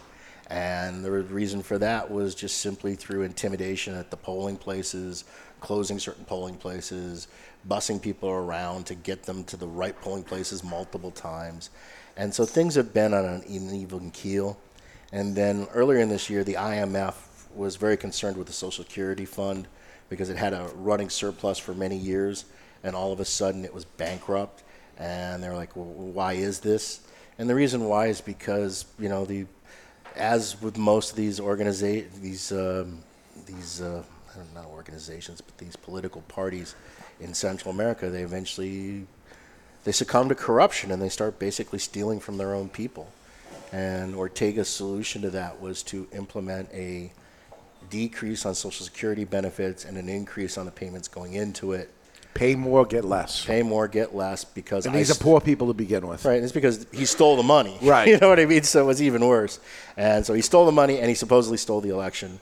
And it then resulted in some elderly citizens just protesting. And it's like you would think a senior citizen protest would be. It's literally 70 year olds walking down the street saying, We can't eat on less money, you know, Mr. President. And uh, in Nicaragua, he's cultivated this group that's kind of they call them the Sandinista youth, and it's primarily comprised of 12 to 19 year old kind of hood rat gang kind of people.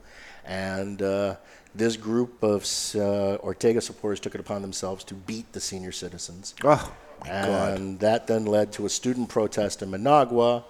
And Ortega didn't like the way that was reflecting, and they were protesting the beating of the senior citizens, the increase and decrease in Social Security, the fact that he stole the election, yada, yada, yada. And as this went on, Ortega decided to instruct the police to start shooting the protesters.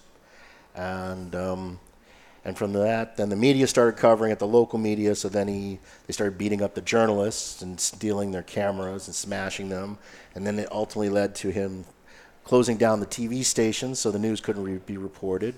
And of course, you still have everyone with a cell phone, so people are making YouTube videos of the violence. And uh, so then he clamped down on the cell phone companies, and the whole time these protests are occurring. And from the point that it began, depending on what numbers you believe, but I, I think the true numbers are over 200 people that were shot by either the military or the police, and most of them were elderly people Oh, and college students. And to put it into perspective, I mean, the civil unrest that's been going on in Venezuela for the last, good God, it's been almost seven years now. There's actually been more protesters killed in Nicaragua in the last two months than there Oh. were in the last seven years in Venezuela, and uh, and this then led to more protests, and some of the protests are legit, some of them are just chaotic, you know, lawless people Breaking taking things. advantage of the situation. Um, it got to the point where the police and the military decided they were going to sh- they weren't going to shoot anyone anymore. So now That's you have nice these, you know, kind of the police have kind of hunkered down. There's like no real law being applied anywhere, and then you ended up having all these inst- uh, these uh, roadblocks being put up by citizens. At one point, there were over 200 roadblocks in Nicaragua, so you effectively couldn't move from point A to point B. You couldn't get any goods from point A to point B, and it's just been escalating like that ever since. And uh, Daytime, nighttime, all the time. daytime, nighttime, and uh, it's made things incredibly difficult. And you know, and the U.S. embassy shut shuttered. Yeah. And they pulled out all the personnel. They pulled out all the families. So and effectively, it's impossible to get a visa coming out of Nicaragua right now. Uh, air travel has become almost impossible because most of the airlines have dramatically cut down the flights because nobody's way. flying. Right, nobody's flying into Nicaragua. Yeah, why would you? Right. Everybody's And, trying to leave because they were get out. There was typically 5,500, 6,000 people a day coming in, and the day I left, they only had 61. You know, so I mean, it's been a it's it's unbelievable how quickly it's devolved. And about three, four weeks ago, they actually offered Ortega kind of they call it the golden parachute for him to resign, not prosecute him for either the uh, the theft of the dollars or for the war crime, Right. human right violations, and offered for him to stay in country in exile or to leave the country in exile, and he just simply refused it. Wow. So things have been at a standstill, and since that point, more roadblocks, more violence, trucker strike, which I don't know if it really mattered because they couldn't drive anywhere anyways because of the roadblocks. We had a national day of strike, you know, which was relatively peaceful. I think most people treated it as a vacation, but there's a lot of towns and cities in Nicaragua that no gas and no food are getting into. Yeah. Um, it's it's a it's a real it's a real mess. It's not. Uh, So what what what is the future? I mean, it could be that our government ends up stepping in. Who no, I don't think so. No. I don't know. I, our government, for probably the last since the Iran Contra, we've really had a very sketchy Central America policy. It's almost non-existent. Yeah. So I mean, I I don't know. And what are what are your options? None. You have no options. Can you charter a helicopter and just? Have you ever flown in a helicopter in Nicaragua? I've never flown in a helicopter. Yeah, deathly I, I afraid. have, and I don't like it. I mean, I'm not saying you got to fly. Just you know, have someone put some cigars on yeah, the but helicopter. you, can't, you can move so little product. So Yeah. it's not like there's not like a bunch of Chinook helicopters laying around that you. I mean, so Let me get on that for you. Would you consider moving out of that country and going to Honduras? And No, not that well, it's so oh, 'cause, beautiful. yeah, Honduras is a haven, you right? know? No, I mean, It's a look, I, there. we're, we're, we're- I mean, you're talking about moving millions of dollars worth of infrastructure. I mean, I don't see, I don't see anything. If there isn't some sort of reasonable resolution, it's going to have a very detrimental impact. I mean, right now it's more of an inconvenience for us. Obviously, it's detrimental for the people that live in Nicaragua. They're very uneasy, not knowing what the future is going to hold.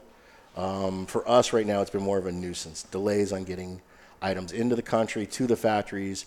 Uh, it's been incredibly difficult to get product out of the country between the combination of the roadblocks and the protest and the decrease in flights.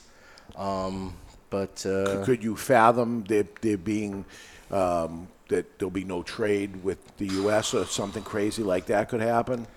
You know, it goes day by day because I, I talk to like three to five people typically daily. So, like when I was having the conversations on Friday with folks, they were feeling a little bit better. And the fact that the roadblocks got taken down makes a big difference because then at least you can get the goods moved from point A to point B. The problem is there's such a backlog of goods at the airport and at the port in Honduras that just getting them there doesn't mean that they ship as they normally do because the name, same number of flights aren't happening and there's so many goods backed up. It's going to be it's going to be a rough couple 3 months. But ultimately the only thing that we can hope for is some sort of peaceable resolu- peaceful resolution because we really don't have any way to sway the country. Now, the thing that's happening is because tourism is so down and business is so affected that regretfully everybody in Nicaragua is suffering. I mean, the woman that makes little pottery tchotchkes for the Christian groups that come in and all the tourism that comes in, she's not making any money. The hotels, the restaurants. Yeah. I mean, the truck drivers, you know, everybody, gas sales are down because no gas is moving around the country. Right. So, I mean, this, this is a situation that's really literally impacting every single individual. Yeah. It's not one of those, you know, kind of ethereal government things like we have. In, I mean, we argue about things in this country that really have no personal daily impact on us. Yeah. These are things that are having daily, personal, direct impacts on every single citizen in the country. So you have to think there will be some sort of resolution that will make sense. But, you know, you look at these countries, you know, you look at the fact that Ortega was given a way out and he doesn't take it. And Yeah. you just you look at history and you say, oh, Oh, Idi Amin, that- that ends you know what I mean? Yeah. Saddam Hussein, Yeah. Muammar Gaddafi, Imelda Marcos. I mean, the list is endless of people that have had chances to leave and keep all of their ill-gotten gains and avoid prosecution, and they never ever do it. They're like the biggest morons on the planet. Well, it's an addiction, I think, at that point. Power addiction. Right. Is what's happening there. Power, money. I have a hard time wrapping my head around. In it, the so- meantime, manufacturers are still making cigars, so they must be stockpiling yeah, I inventory. mean, so we're, we're manufacturing cigars, but I mean, Can't get them out. If you're having troubles getting them out, I mean, have you? I mean, you talk to you talk to all the other manufacturers. I mean, what are they telling you? it- it's the same deal, and what we're doing as retailers is we're stockpiling, and you know, some people are looking at, oh, the trade show's coming up, uh, I'm going to hold off, and I, I'm buying. I'm You know- buying before the deal. It doesn't matter. I need to stockpile because it's But here's here's the situation that's so you know difficult about this. I mean, I know for the first time we're going to be out of stock. I've always prided myself on. I'm not a big believer in back orders. I think back orders mean you lose turns on the shelf. Yeah. I like to have. The, I try to balance my customers and their orders with my production, and I try to make it as smooth and as easy as possible. And this is the first time I've ever been in a situation where I'm going to be out of stock on items and there's just no way around it. Now, do I call all my retailers and tell them this? I don't think I do because then I feel like I'm just using the situation to my benefit. And you don't want to be in that scenario where you look like you're taking something that's really terrible and tragic. It's like when the gas using it for prices went all the way up, and the guys were sitting on cheaper gas in their gas station, but they still jacked the prices up, and they made all that extra money. And I think, look, and what if things, and we don't know what the outcome is going to be. Maybe two months from now, this will be a, a, a road bump, and Hopefully. then what? I'm going to feel like a total schmuck Right. for, oh, you got to buy it all now because there won't be any of it left. You, know, you I'm- don't I'm have to, you. but it's an insurance policy. If, if, if we sell cigars for a living, we should be buying cigars. And if you have a favorite cigar out of Nicaragua, you, the consumer that's listening in, if there's ever a time to stockpile, it's going to be now. This is what I like. I always smoke the same thing every single time. Well, this would be a time to pile up just in case. Or you'll be sorry. Hopefully, you won't be sorry. Hopefully, it goes away and everything. Yeah, you're going to smoke the cigars anyway, Yeah. so get an extra box. Right. It's Now's not the end of time the world. anyway. So I have to tap out of this. This is it. It's burning my fingers. It's down to the end. I switched over to the uh, original firecracker Really? because I was in the same. All right. So same that's boat. the end of it. Wh- What uh, What's our thought process here on uh, the firecracker uh, from Steve Saka? What do we think? It's a home run. There's a lot of flavor. There's, you know, a little Burn- bit, a little burn bit of perfectly. wasabi, s- s- you know, hotness to it. Yeah. Some nuttiness. Wasabi's a good word for this. Isn't You there know a those brand little nuts called with wasabi? There may be. But Yeah, you know, I think, I think you're stealing now from. Uh, well, I can say it. I can say that's what it tastes like. The food, the food. Yes, the food. You know the nut with the wasabi nuts. Yeah, the wasabi encrusted peanuts. Yeah, it's like that. I agree. Yeah, it's good. Good job. Uh, I I say that because the second cigar you're giving us is what? Um, sin compromiso. All right, which is It's another Spanish word you won't be able to pronounce. right. And what is uh, with that? Dave asked earlier. You weren't here yet. What What is with the, the Spanish names that Dave can't pronounce? Can you cut us a break and just come up with one with an English name? Look, buy a brand. If you want to pronounce it, buy something else. But but you're not Spanish. Yeah, but I always liked. I mean, look to me, look my branding is aesthetics, the names I like. I, It's all I about you. Yeah, it's It's all- absolutely about me. Because So here's the thing: there's so many things. Like, do you really see yourself 20 years from now smoking X, Y, or Z? I mean, take some of these names that have come out over the last five, ten years. Whereas I can see someone 20 years from now having a box of Sobremesa. I can see you buying your boss a box of Sin Compromiso. I don't see you buying your box a, a box of Swollen Cocks. You know what I No. mean? For, for, for Well, I Jonathan agree. likes a swollen cock. Yeah. and look, there's nothing. They're referring to chickens, I believe, folks. Yeah. So I mean, for me, it's always about you know, does the name reflect the product? What do you think your legacy is going to be 20 years from now? Is it are you going to be for, Legacy? Good yeah? Are you going to be forgotten? Or are you going to be remember? Of course, I'll be forgotten. Everyone's forgotten. Well. All right, let's find out what's up in the cigar world with Barry Stein. It's time for What's, up? in the cigar world, brought to you by Recluse Cigars. You want to know what's up? Recluse Cigars is what's up. Voted the 2015 Cigar of the Year is the Recluse Amadeus Reserva Habano. Every Recluse cigar goes through eight, count them, eight fermentation cycles over the course of two full years. They are box pressed and rolled end to bar for a perfect draw every time. If you haven't done it yet, be sure to try a Recluse cigar today. And this week, the Supreme Court overturned the Quill Corp versus North Dakota r- ruling, which means the United States Supreme Court ruled that states are no longer prohibited from collecting sales taxes from internet retailers. It'll take some time for this to go into effect. The states now need to pass legislation requiring internet retailers to charge tax within each state. They're going to do that fast. That's money to them. Yep. Quality Importers has named Les Mann as Executive Vice President of Sales. Hi, Les. I know he's a regular listener. Good for you, Congratulations. He previously held a similar position for Colibri, and as a result of Les Mann leaving, Colibri has promoted Marty Foss to become the company's new VP of U.S. Flame Division, effective immediately. Oettinger Davidoff AG has announced its revenue for 2017 came in at 508 million U.S. dollars. The company, which is privately owned, claims it was a drop of 1%. And lastly, in case you haven't heard it, the Mi Querida Firecracker goes on sale at 10 a.m. on Monday at Wow, all three really? Two Guys Smoke Shop locations and Two Guys Cigars.com. And That's what we call in the industry a shameless plug. What's up in the cigar world? What's up? What's up? Cigar World was brought to you by Recluse Cigars. The Recluse Amadeus Uh. Habano Reserva uses grade A Ecuadorian Habano wrapper, a San Andrés binder, a Dominican Ligero Seco, and Pennsylvanian broadleaf filler tobaccos, which create a blend we call the Cigar of the Year. Recluse Cigars is What's Up? Next week, June 30th, Eric Newman from JC Newman Company joins us. Not only do they do the Diamond Crown and all the stuff with Fuente, they also have their own Nicaraguan uh, company, and we'll find out what's happening uh, next week and see if there's any upturn on that. The following three weeks, we'll be getting ready for IPCPR. We'll be at IPCPR, and then we'll tell you what happened. So before, during, and after the next following three shows uh, on the Cigar Authority, the big IPCPR, International Premium Cigar and Pipe Retailer, um, the once a year convention where everybody goes.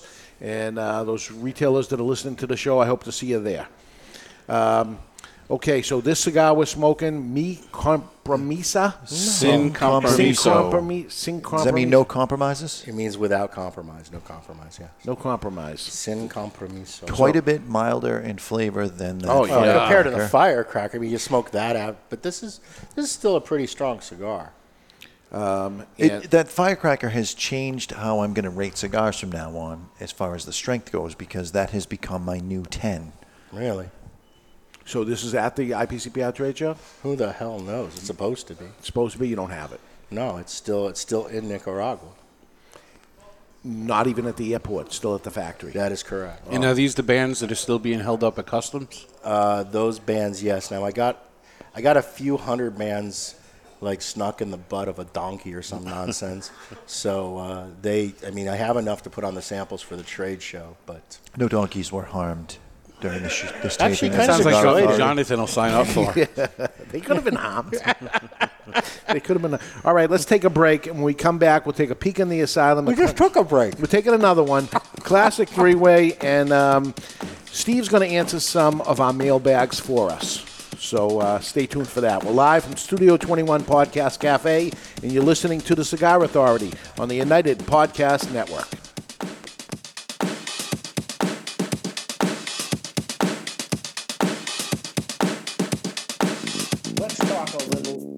Rough Rider cigars. So here is where the motorcycle culture meets Cigar Nation. This badass looking cigar uses the name Rough, but delivers a smooth as silk ride each and every time. Even before lighting one, you can't help but notice its sweet like honey flavor. Smooth and creamy, resembling slightly sweetened butter. Outstanding. The Rough Rider cigar is so beautiful in so many ways. We're talking a premium cigar, imported, long filler cigar, but wait till you hear the price. Every cigar is in the $3 price range. That's right. Even the Churchill in the 6x60, every cigar is in the $3 price range. Rough Rider cigars. There's nothing rough about Rough Rider except the name Rough Rider Cigars. The following message is brought to you by Drew Estate. Drew Estate, the rebirth of cigars and the new Drew Diplomat app. Join me, Barry Stein, from the Cigar Authority on Drew Diplomat. As you know, I am quite partial to Liga Privada number 9 from Drew Estate. So join me for a Liga and share your experience with Drew Estate.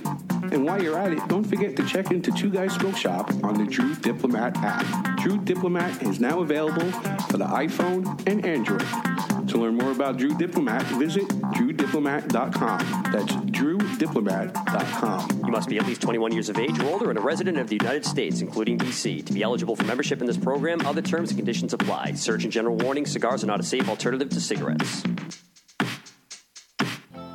Since 1903, when La Aurora Cigars first opened their doors as the first cigar factory of the Dominican Republic, they have defined Dominican cigar manufacturing.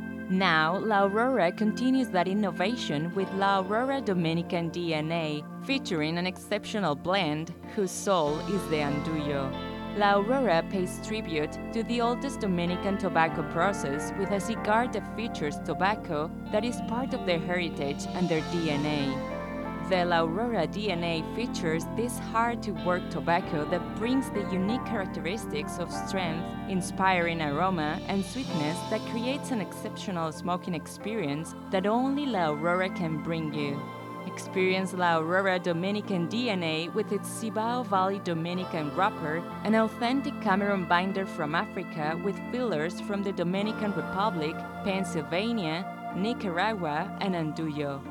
Available at top retailers like twoguyscigars.com and is distributed in the United States by Miami Cigar and Company. It's time to light that cigar and stay tuned. The Cigar Authority will be right back on the United Podcast Network. Jose Dominguez, Jose Dominguez, Jose, Jose, Jose Dominguez. What the hell are you doing? I'm writing a commercial for Jose Dominguez. Well, what you should be doing is talking about how good they are. That Jose Dominguez makes millions of cigars for other people, but saves the best tobaccos and the best blend for his namesake, Jose Dominguez. Not singing a song, if that's what you think you're doing. What I am doing is creating what is known as a donut. Hey, nobody's going to take away your donuts. No, a donut in a commercial is when it starts with a jingle and then the information comes in and then ends with the song again. The information is the filling of the donut. Why does everything you talk about have to center around food and usually donuts? I don't know. Listen, Jose Dominguez cigars come in four great sizes and two wrappers the mild, buttery, smooth, natural, and the slightly bolder Maduro. And every cigar is about $5. You know as well as I do, Dave, Jose Dominguez is no $5 cigar. It's worth so much more, it's a sensational value. Okay, here's the end of the donut. You ready? Jose Dominguez. Jose Dominguez. This is Eric Newman from the J.C. Newman Cigar Company, and you're listening to the Cigar Authority. And we're back, broadcasting live from the La Flor Dominicana Cigar Sound Set. Welcome back to the Cigar Authority. We're smoking the Sin, Sin Compromisa. So, Sin compromiso. Sin Compromiso. Miso, yes. Miso. Miso. Miso. Go ahead. Horny? Yeah. Is that, is that where you're going with that? That's what- I was thinking tiramisu. Oh, okay. That was a layup for you. And uh, this is going to um, be in the teens? Yeah. Yeah? Yeah, 15 to 18. Okay. Um, and this is the 7 by 56 uh, Soft box pressed. And how many cigars in the box? Mm, 13. 13. Yeah. There's something different. Don't look at me. I, I don't know where you're going with that. I that. don't know. I'm just sitting here. You asked me how many in the box. 13 straight across? Yes. Straight across. All right. So uh, there you go. And we can hope for uh, a viewing of this at IPCPR. And uh, if that goes well, when do you think it hits the streets? If everything August, goes well. September, who knows? And then, you know, in the middle of all this nonsense, we have the FDA warning labels. They're due August 10th. Right. So, and so that's going to delay things too. so this will be already set to have the warning labels from the get go. Depends on when the first shipment comes. Okay. I mean, if I can clear it in the country before August 10th, I'll have the first batch won't have the warning labels. Okay. But yeah, I mean, I don't even know if the warning labels are going to go into effect. I mean, they have the court case being heard this week in Texas. I mean, the FDA has, you know, they've extended the comment period. Yeah. So, I mean, I wouldn't be surprised if we get a last minute reprieve. The problem is the FDA, they keep giving us extensions seven days before the deadline. So there's like such a pain Everybody, in the yeah, neck. everybody gets their work done, and then Yep.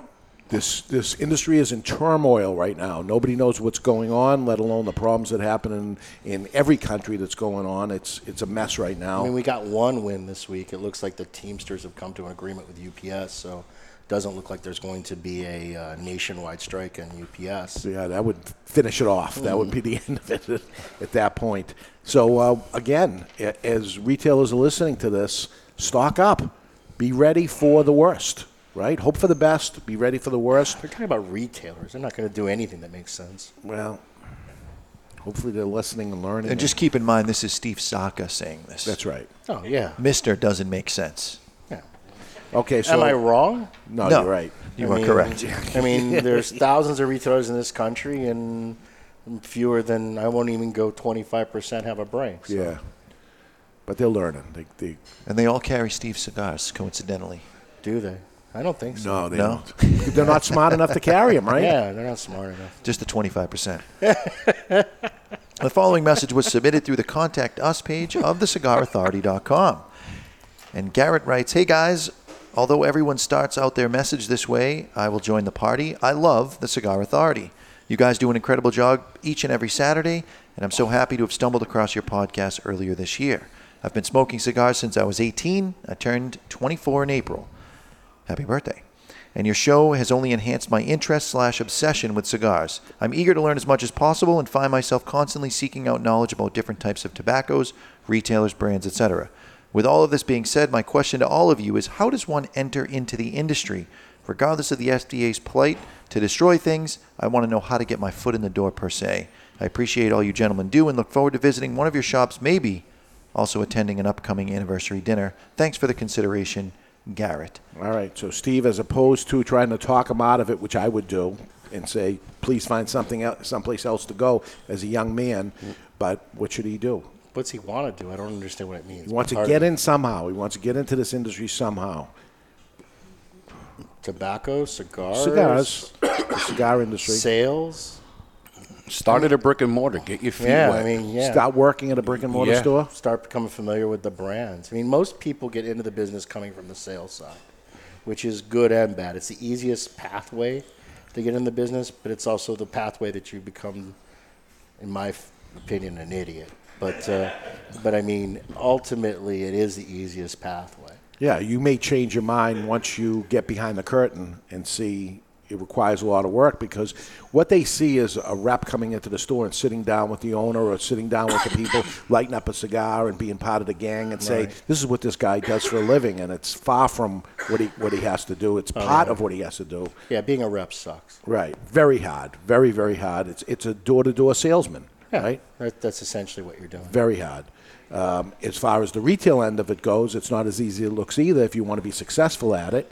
And, I mean, and most cigar reps come from working as clerks in a store, and then a principal ends up in the store, and they see the person, and they say, "Oh, that person's got half a brain, so let me give him a job that requires three quarters of a brain," and you go from there. So, I mean, that is the pathway that most people get in. if they wanted to go as far as to do what you do, Right. Yeah. Move to a move to a country that's nearly on the verge of a civil war. right? Yeah. And that would be the way to go. I mean, you, you make the trip back and forth, back and forth, but with Drew Estates, you were there more often than you I were mean, I've, not. in the last three decades, I've probably cumulatively spent four of those years in Central America. Yeah. So I mean, look, I I don't have any. I mean, it's not like I had some master plan to get in the business. It just kind of happened. You know. Yeah. Mm, And you got to put yourself in situations to expose you to other people. There's no. I love exposing myself. Oh, there you go. There we go. but I mean, but I mean, it's not like I mean, every day we get offers for people that want to work in our business. Yeah. So it's a pretty, and it's a very small industry. There's not like there's hundreds and hundreds and hundreds of jobs. It's usually somebody that loves cigars, so let me be in the cigar business because I love cigars. Do what you love, I guess. Yeah, but sometimes that love also kind of doesn't necessarily work to your advantage. Yeah. 'Cause, Yeah. I mean, the business of cigars is much different than the love of cigars. Right. We have Stephen Poirier from LFD in the audience, and if he can get in the business, pretty much anybody can. Oh, he's who I thought of when he said three quarters of a brain. oh my God, Steve! Have you seen? Have you seen his friggin' shoes? This is what you I have did. when you don't have a microphone. They just can shoot. It's unfair. It's unfair. to- He's Well, no, I wearing mean- orange Crocs. But He, I mean, ge- he deserves whatever he gets. but it, it's a tough gig, isn't it? Being a rep for a company, it's not. It's not the cakewalk that everybody thinks it is. It's 60, 70,000 miles a year on the Yeah, road. and today is it's is visiting Saturday. retailers who are never happy with you. The company that you work for is never happy with No, you. everybody so you're wants getting, more. You're getting bitched at from both sides. You're in a position where you can't affect any real change. You're trying to make everyone happy. and you the- have no weekends at all. Every Thursday, Friday, Saturday is spent doing events. Yeah. And you know, and those events are very similar to Groundhog Day. That's why I have people eat bugs and suck on peppers because I'm bored. You know what I mean? So you just, uh, it's it's not it's not what everybody thinks it is. The thing that is so nice about our business is it's very social. It's one of the few industries where you still actually interact with your customers. Yeah. It's kind of very charming in an old school kind of way. And that's why, and it's also, in, in, and anyone will tell you, it's not a business where the pay is particularly great. You got to be a little crazy to get into this business. Absolutely. If you think that's crazy, it's time to take a peek into the asylum from our friends at Asylum Cigars. They're coming to take me away, ha ha. They're coming to take me away, ho ho, hee hee, ha ha. To the funny farm where life is beautiful all the time. And I'll be happy to see those nice young men in their clean white coats, and they're coming to take me away. ha ha. How was that for a segue? That's, that's the best ad on this program. It's time for news from the insane asylum. Odd and sometimes historic news stories that are too insane to be true, or are they? Brought to you by Asylum Cigars. Take no prisoners. Asylum Cigars are truly flavorful, medium-bodied Nicaraguan cigars, with sizes ranging from 4x44 to the absolutely insane 8x80 Asylum Cigars. FIFA this week handed out a couple of fines at the World Cup. However, the fines were not because of actions on the pitch, but because of actions in the stands. The governing body of soccer fined Serbia because its fans unfurled a political banner during their match against Costa Rica. Then, in another match between Mexico and Germany, the Mexico Football Federation was fined $10,000 because fans chanted puta toward the German goaltender. FIFA has taken the taunting by fans seriously as they've hired three special observers to rat out undiscriminatory behavior. No word how much a team at the Little League World Series will be fined if they chant, We want a pitcher, not a belly itcher. And that's not only insane, it's asylum. They're coming to take me away, ha ha. They're coming to take me away, ho ho, hee hee, ha ha. To the funny farm where life is beautiful all the time. And I'll be happy to see those nice young men in their clean white coats, and they're coming to take me away. Should have a, a cigar named after some sort of Spanish swear. Yeah. Then nobody would know what it meant, except those that know what it, what it means. I think we would all know what it Yeah. means. Yeah, come on. We're smoking the Sin Compromisa. Mo. It's a friggin' Mo. Compromiso. Can you just change your notes for crying out loud? Compromiso. Compromiso.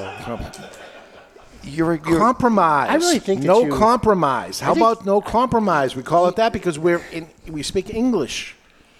You, Barely. you do Barely. not speak English Yeah. or Spanish or any other language. This is an this is a full-bodied cigar, but an elegant cigar. Yeah, it's really smooth, isn't it? Yeah, you know, it would be like you would imagine if there was like uh, you know, usually the high high end stuff are mild to medium bodied, and the high high end. Here is a full bodied one that I can't even match it up with something. But isn't that the point to make something different? I guess it's something I different. mean, the guys, you know, they can already buy Padron Anniversarios, they can buy Opus X, Yeah. they can buy Davidoff. So you want to make something that's different and unique. There we go. All right, let's get get another one in the mailbag All right. here. Uh, also submitted through the contact us page. Joe writes, uh, more ideas for you guys. It seems that every cigar lounge I go to these days is occupied by more and more African American men. As a longtime cigar smoker, I've noticed this to be only prevalent in the last five years or so. I imagine you're seeing it too in your lounges. I wonder if maybe you should have an episode about the rise of African American cigar smokers, which seems to be the largest segment of the market, certainly in my neck of the woods the greater New York City area. Uh, I think it's really encouraging to have so many new smokers who really end up knowing a lot about the cigars and the flavors within. These guys are really becoming excellent brothers of the leaf. I consider many of them my closest friends. What say you, Steve Saka? Yeah, he's correct. I mean, there's been a trend over the last five years. There's been a boom with uh, African American men ages 25 to 40 getting into long filler handmade premium cigar smoking. And in addition to that, there's also a significant number of African American women that also smoke with them. And what you're seeing is you're seeing not just, I mean, you always had it in the South Side of Chicago and Atlanta. You had what I would essentially call black only cigar stores, Mm. but you're now seeing them kind of pop up all around the country. But not not as black only, or a lot of them are black owned and operated, and they're being and they're being opened in neighborhoods that traditionally you wouldn't have cigar stores opening in, and most of them are set up in kind of a lounge format where they're encouraged like BYOB. Their hours are different. They tend to open at four in the afternoon and stay open until two at night. And, Yeah, uh, and what's whole model. interesting about the, I mean, what's interesting is the consumers are very much like the boom consumers during the mid 80s. Was that 80s or 90s? 90s, mid 90s. So, I mean, they're learning everything. They haven't separated out the quality difference between brand X and brand Y. They don't know who anyone is. They're playing the field. They're, you know, they're asking all the same questions. So it's, uh, it's a, definitely a, a real trend. And it's, you know, it's a combination of, because, you know, I'm always curious about these trends. So, and I'm not bashful. So I always ask, you know, when did you start smoking? What got you into smoking? And it's kind of a combination of uh, black sports figures Okay. smoking cigars. Um, more uh, more African Americans getting into golf as a result of Tiger Woods. So now they're at the golf course, so Mm. they see other people smoking cigars. It's a combination of it kind of populating into modern music. They see it. Yeah. And uh, another thing that I found really weird in talking to a lot of them is uh, uh, bottle services dictated this. And what I mean by that is, you know, it used to be when you go to a bar in New York or L.A. or Vegas, you'd have to buy a $600 bottle of vodka to sit down and enjoy it with your friends. Well, this has kind of taken over in all sorts of, you know, St. Louis and Cleveland. It's craziness. So if you want to go hang out with your friends and just relax and chill, it's gotten to be where it costs you like 1200 bucks to sit there for four hours, three hours. So this is a way these guys can, you know, be together, enjoy each other's company, and it doesn't cost them a fortune, you know, for 50 bucks a head, then go hang out in a cigar store. And so it's definitely a, a big trend, and it's nice to see. And, uh, and like I said, there's also a lot of women. And in most of these stores, I'll see 15 to 20% of the cigar consumers actually be women. And they're smoking the same cigars as the guys, so it's not like they're smoking all little flavored stuff. Okay. And oddly enough, there's always been a kind of a uh, a closet group of black women that were cigar smokers that were actually more serious than the guys. So there's a lot of you know 40 to 50 year old black women that have been smoking cigars for 20 years, but they were just doing it on their decks and their porches, and now and now they're migrating out to the stores. And of course, social media makes it easier because now you see other people doing it, so it kind of opens you up to hey, maybe I should try that, maybe something I'm interested in. I mean, there are a few key differences. One of the things is like when the white guys came into the stores in the mid 90s to get into cigar smoking, they kind of came in as independent lone wolves and then they made friends in the stores. Where these guys tend to come in four and five deep. They have their group of friends that they all kind of cumulatively or uh, get into it together at the same time. But I mean, the things that attract them to cigar smoking is the same thing that attracts everyone to cigar smoking. It's the camaraderie, it's the relaxation, it's the Yeah. enjoyment factor, and uh, to me, I just uh, I find it to be a repeat of just what happened in the mid '90s.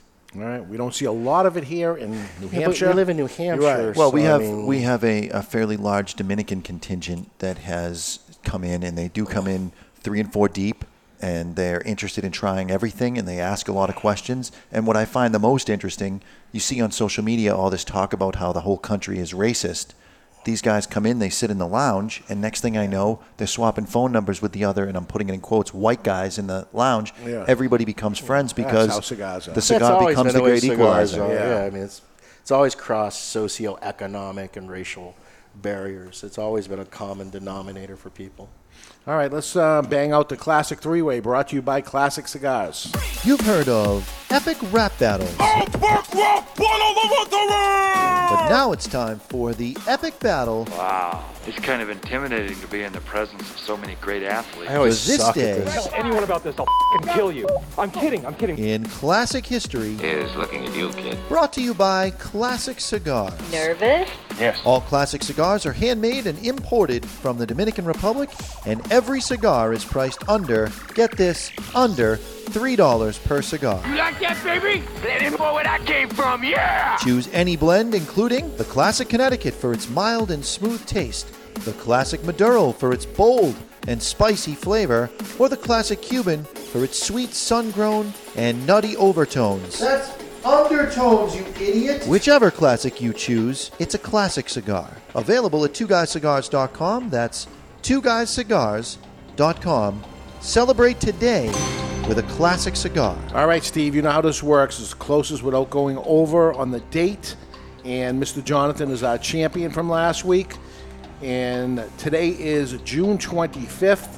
Uh, and don't forget that uh, Mi Querida Firecracker goes on sale on Yeah. Monday. And um, on the 25th, today's the 23rd, on the 25th. So what I did is actually go to the 25th date so that these guys don't screw up because they kind of I knew you were going to do that, so I'm all set. they kind of do their homework in advance. You guys know all these answers before we even begin. Oh, They do every not single know. one. I have never won at this. I've done this like a dozen plus times. Yes, you have.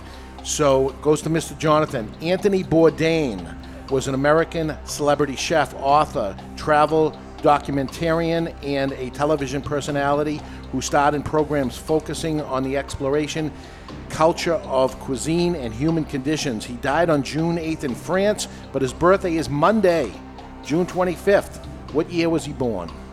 1939. 1939. 1955. 55. And Steve? I'm going to go uh, 1940. 40. And Barry will take the point. He said 55. It's 56.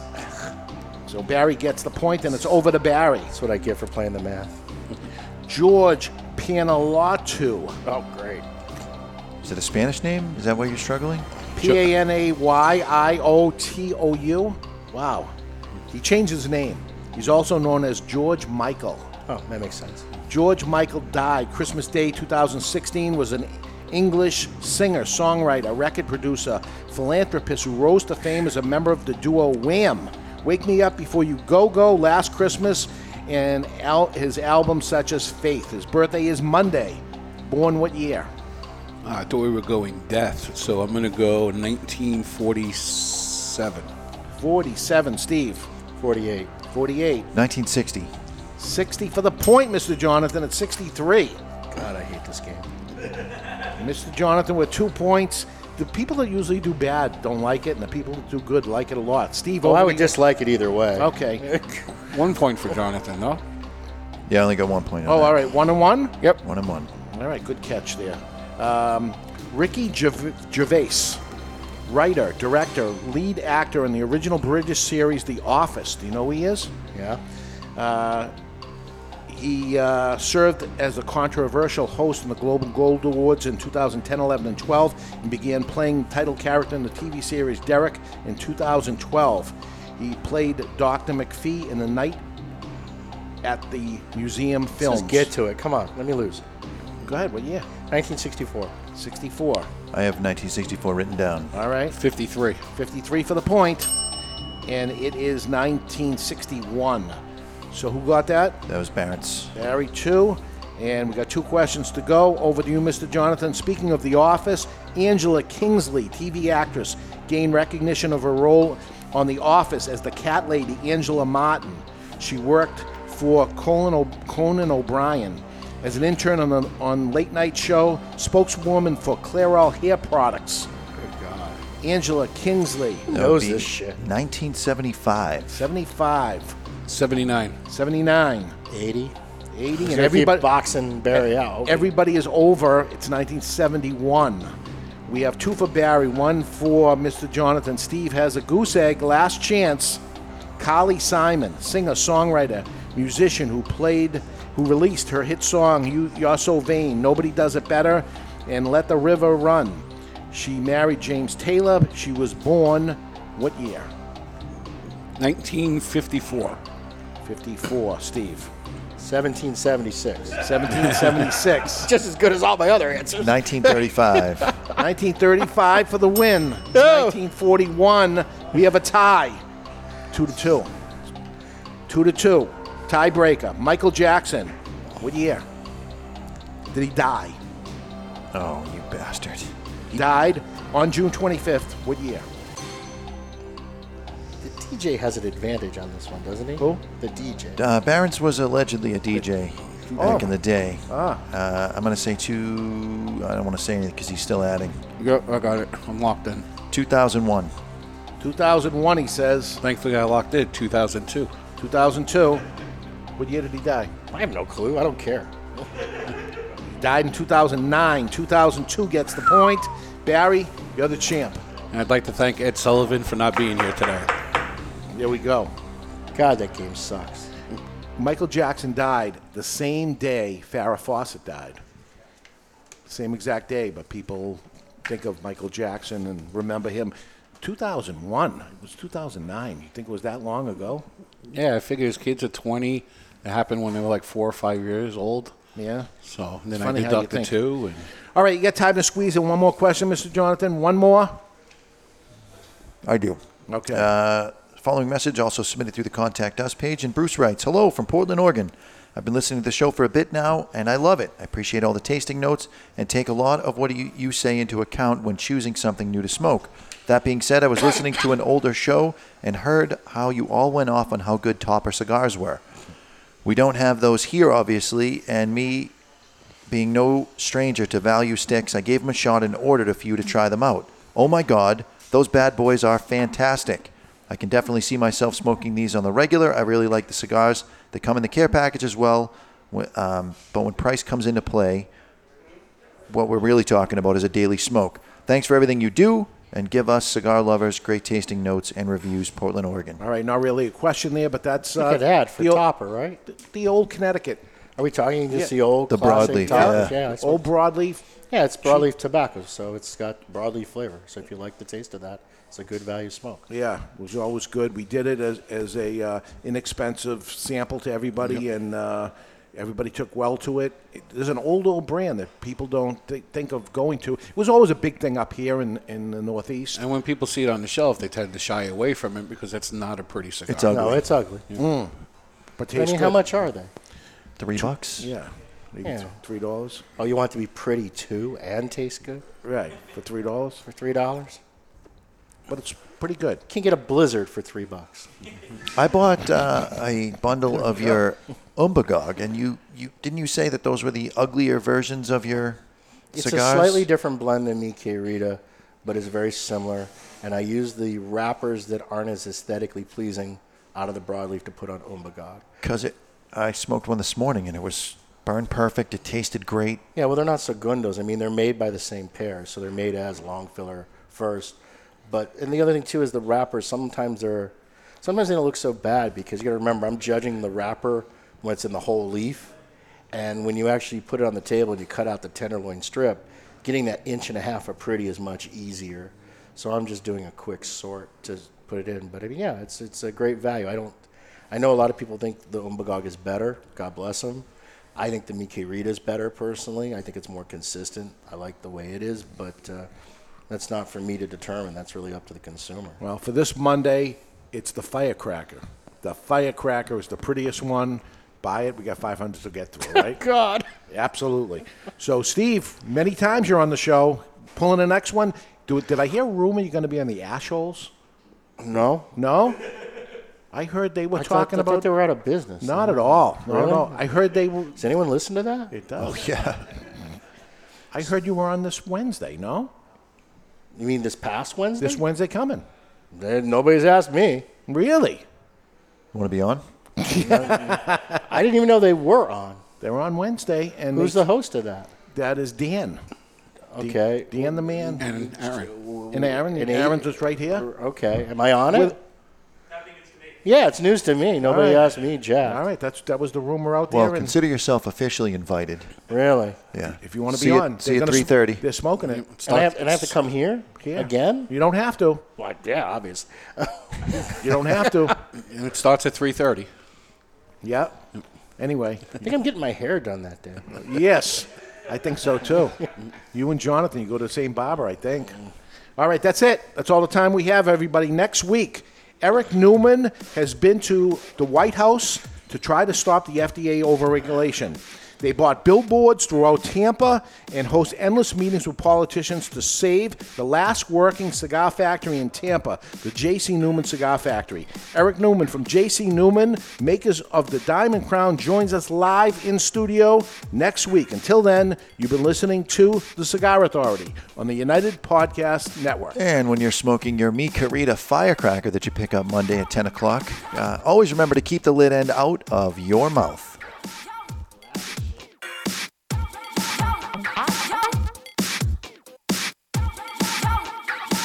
The views and opinions expressed by the hosts, guests, or callers of this program do not necessarily reflect the opinions of the Studio 21 Podcast Cafe, the United Podcast Network, its partners, or affiliates.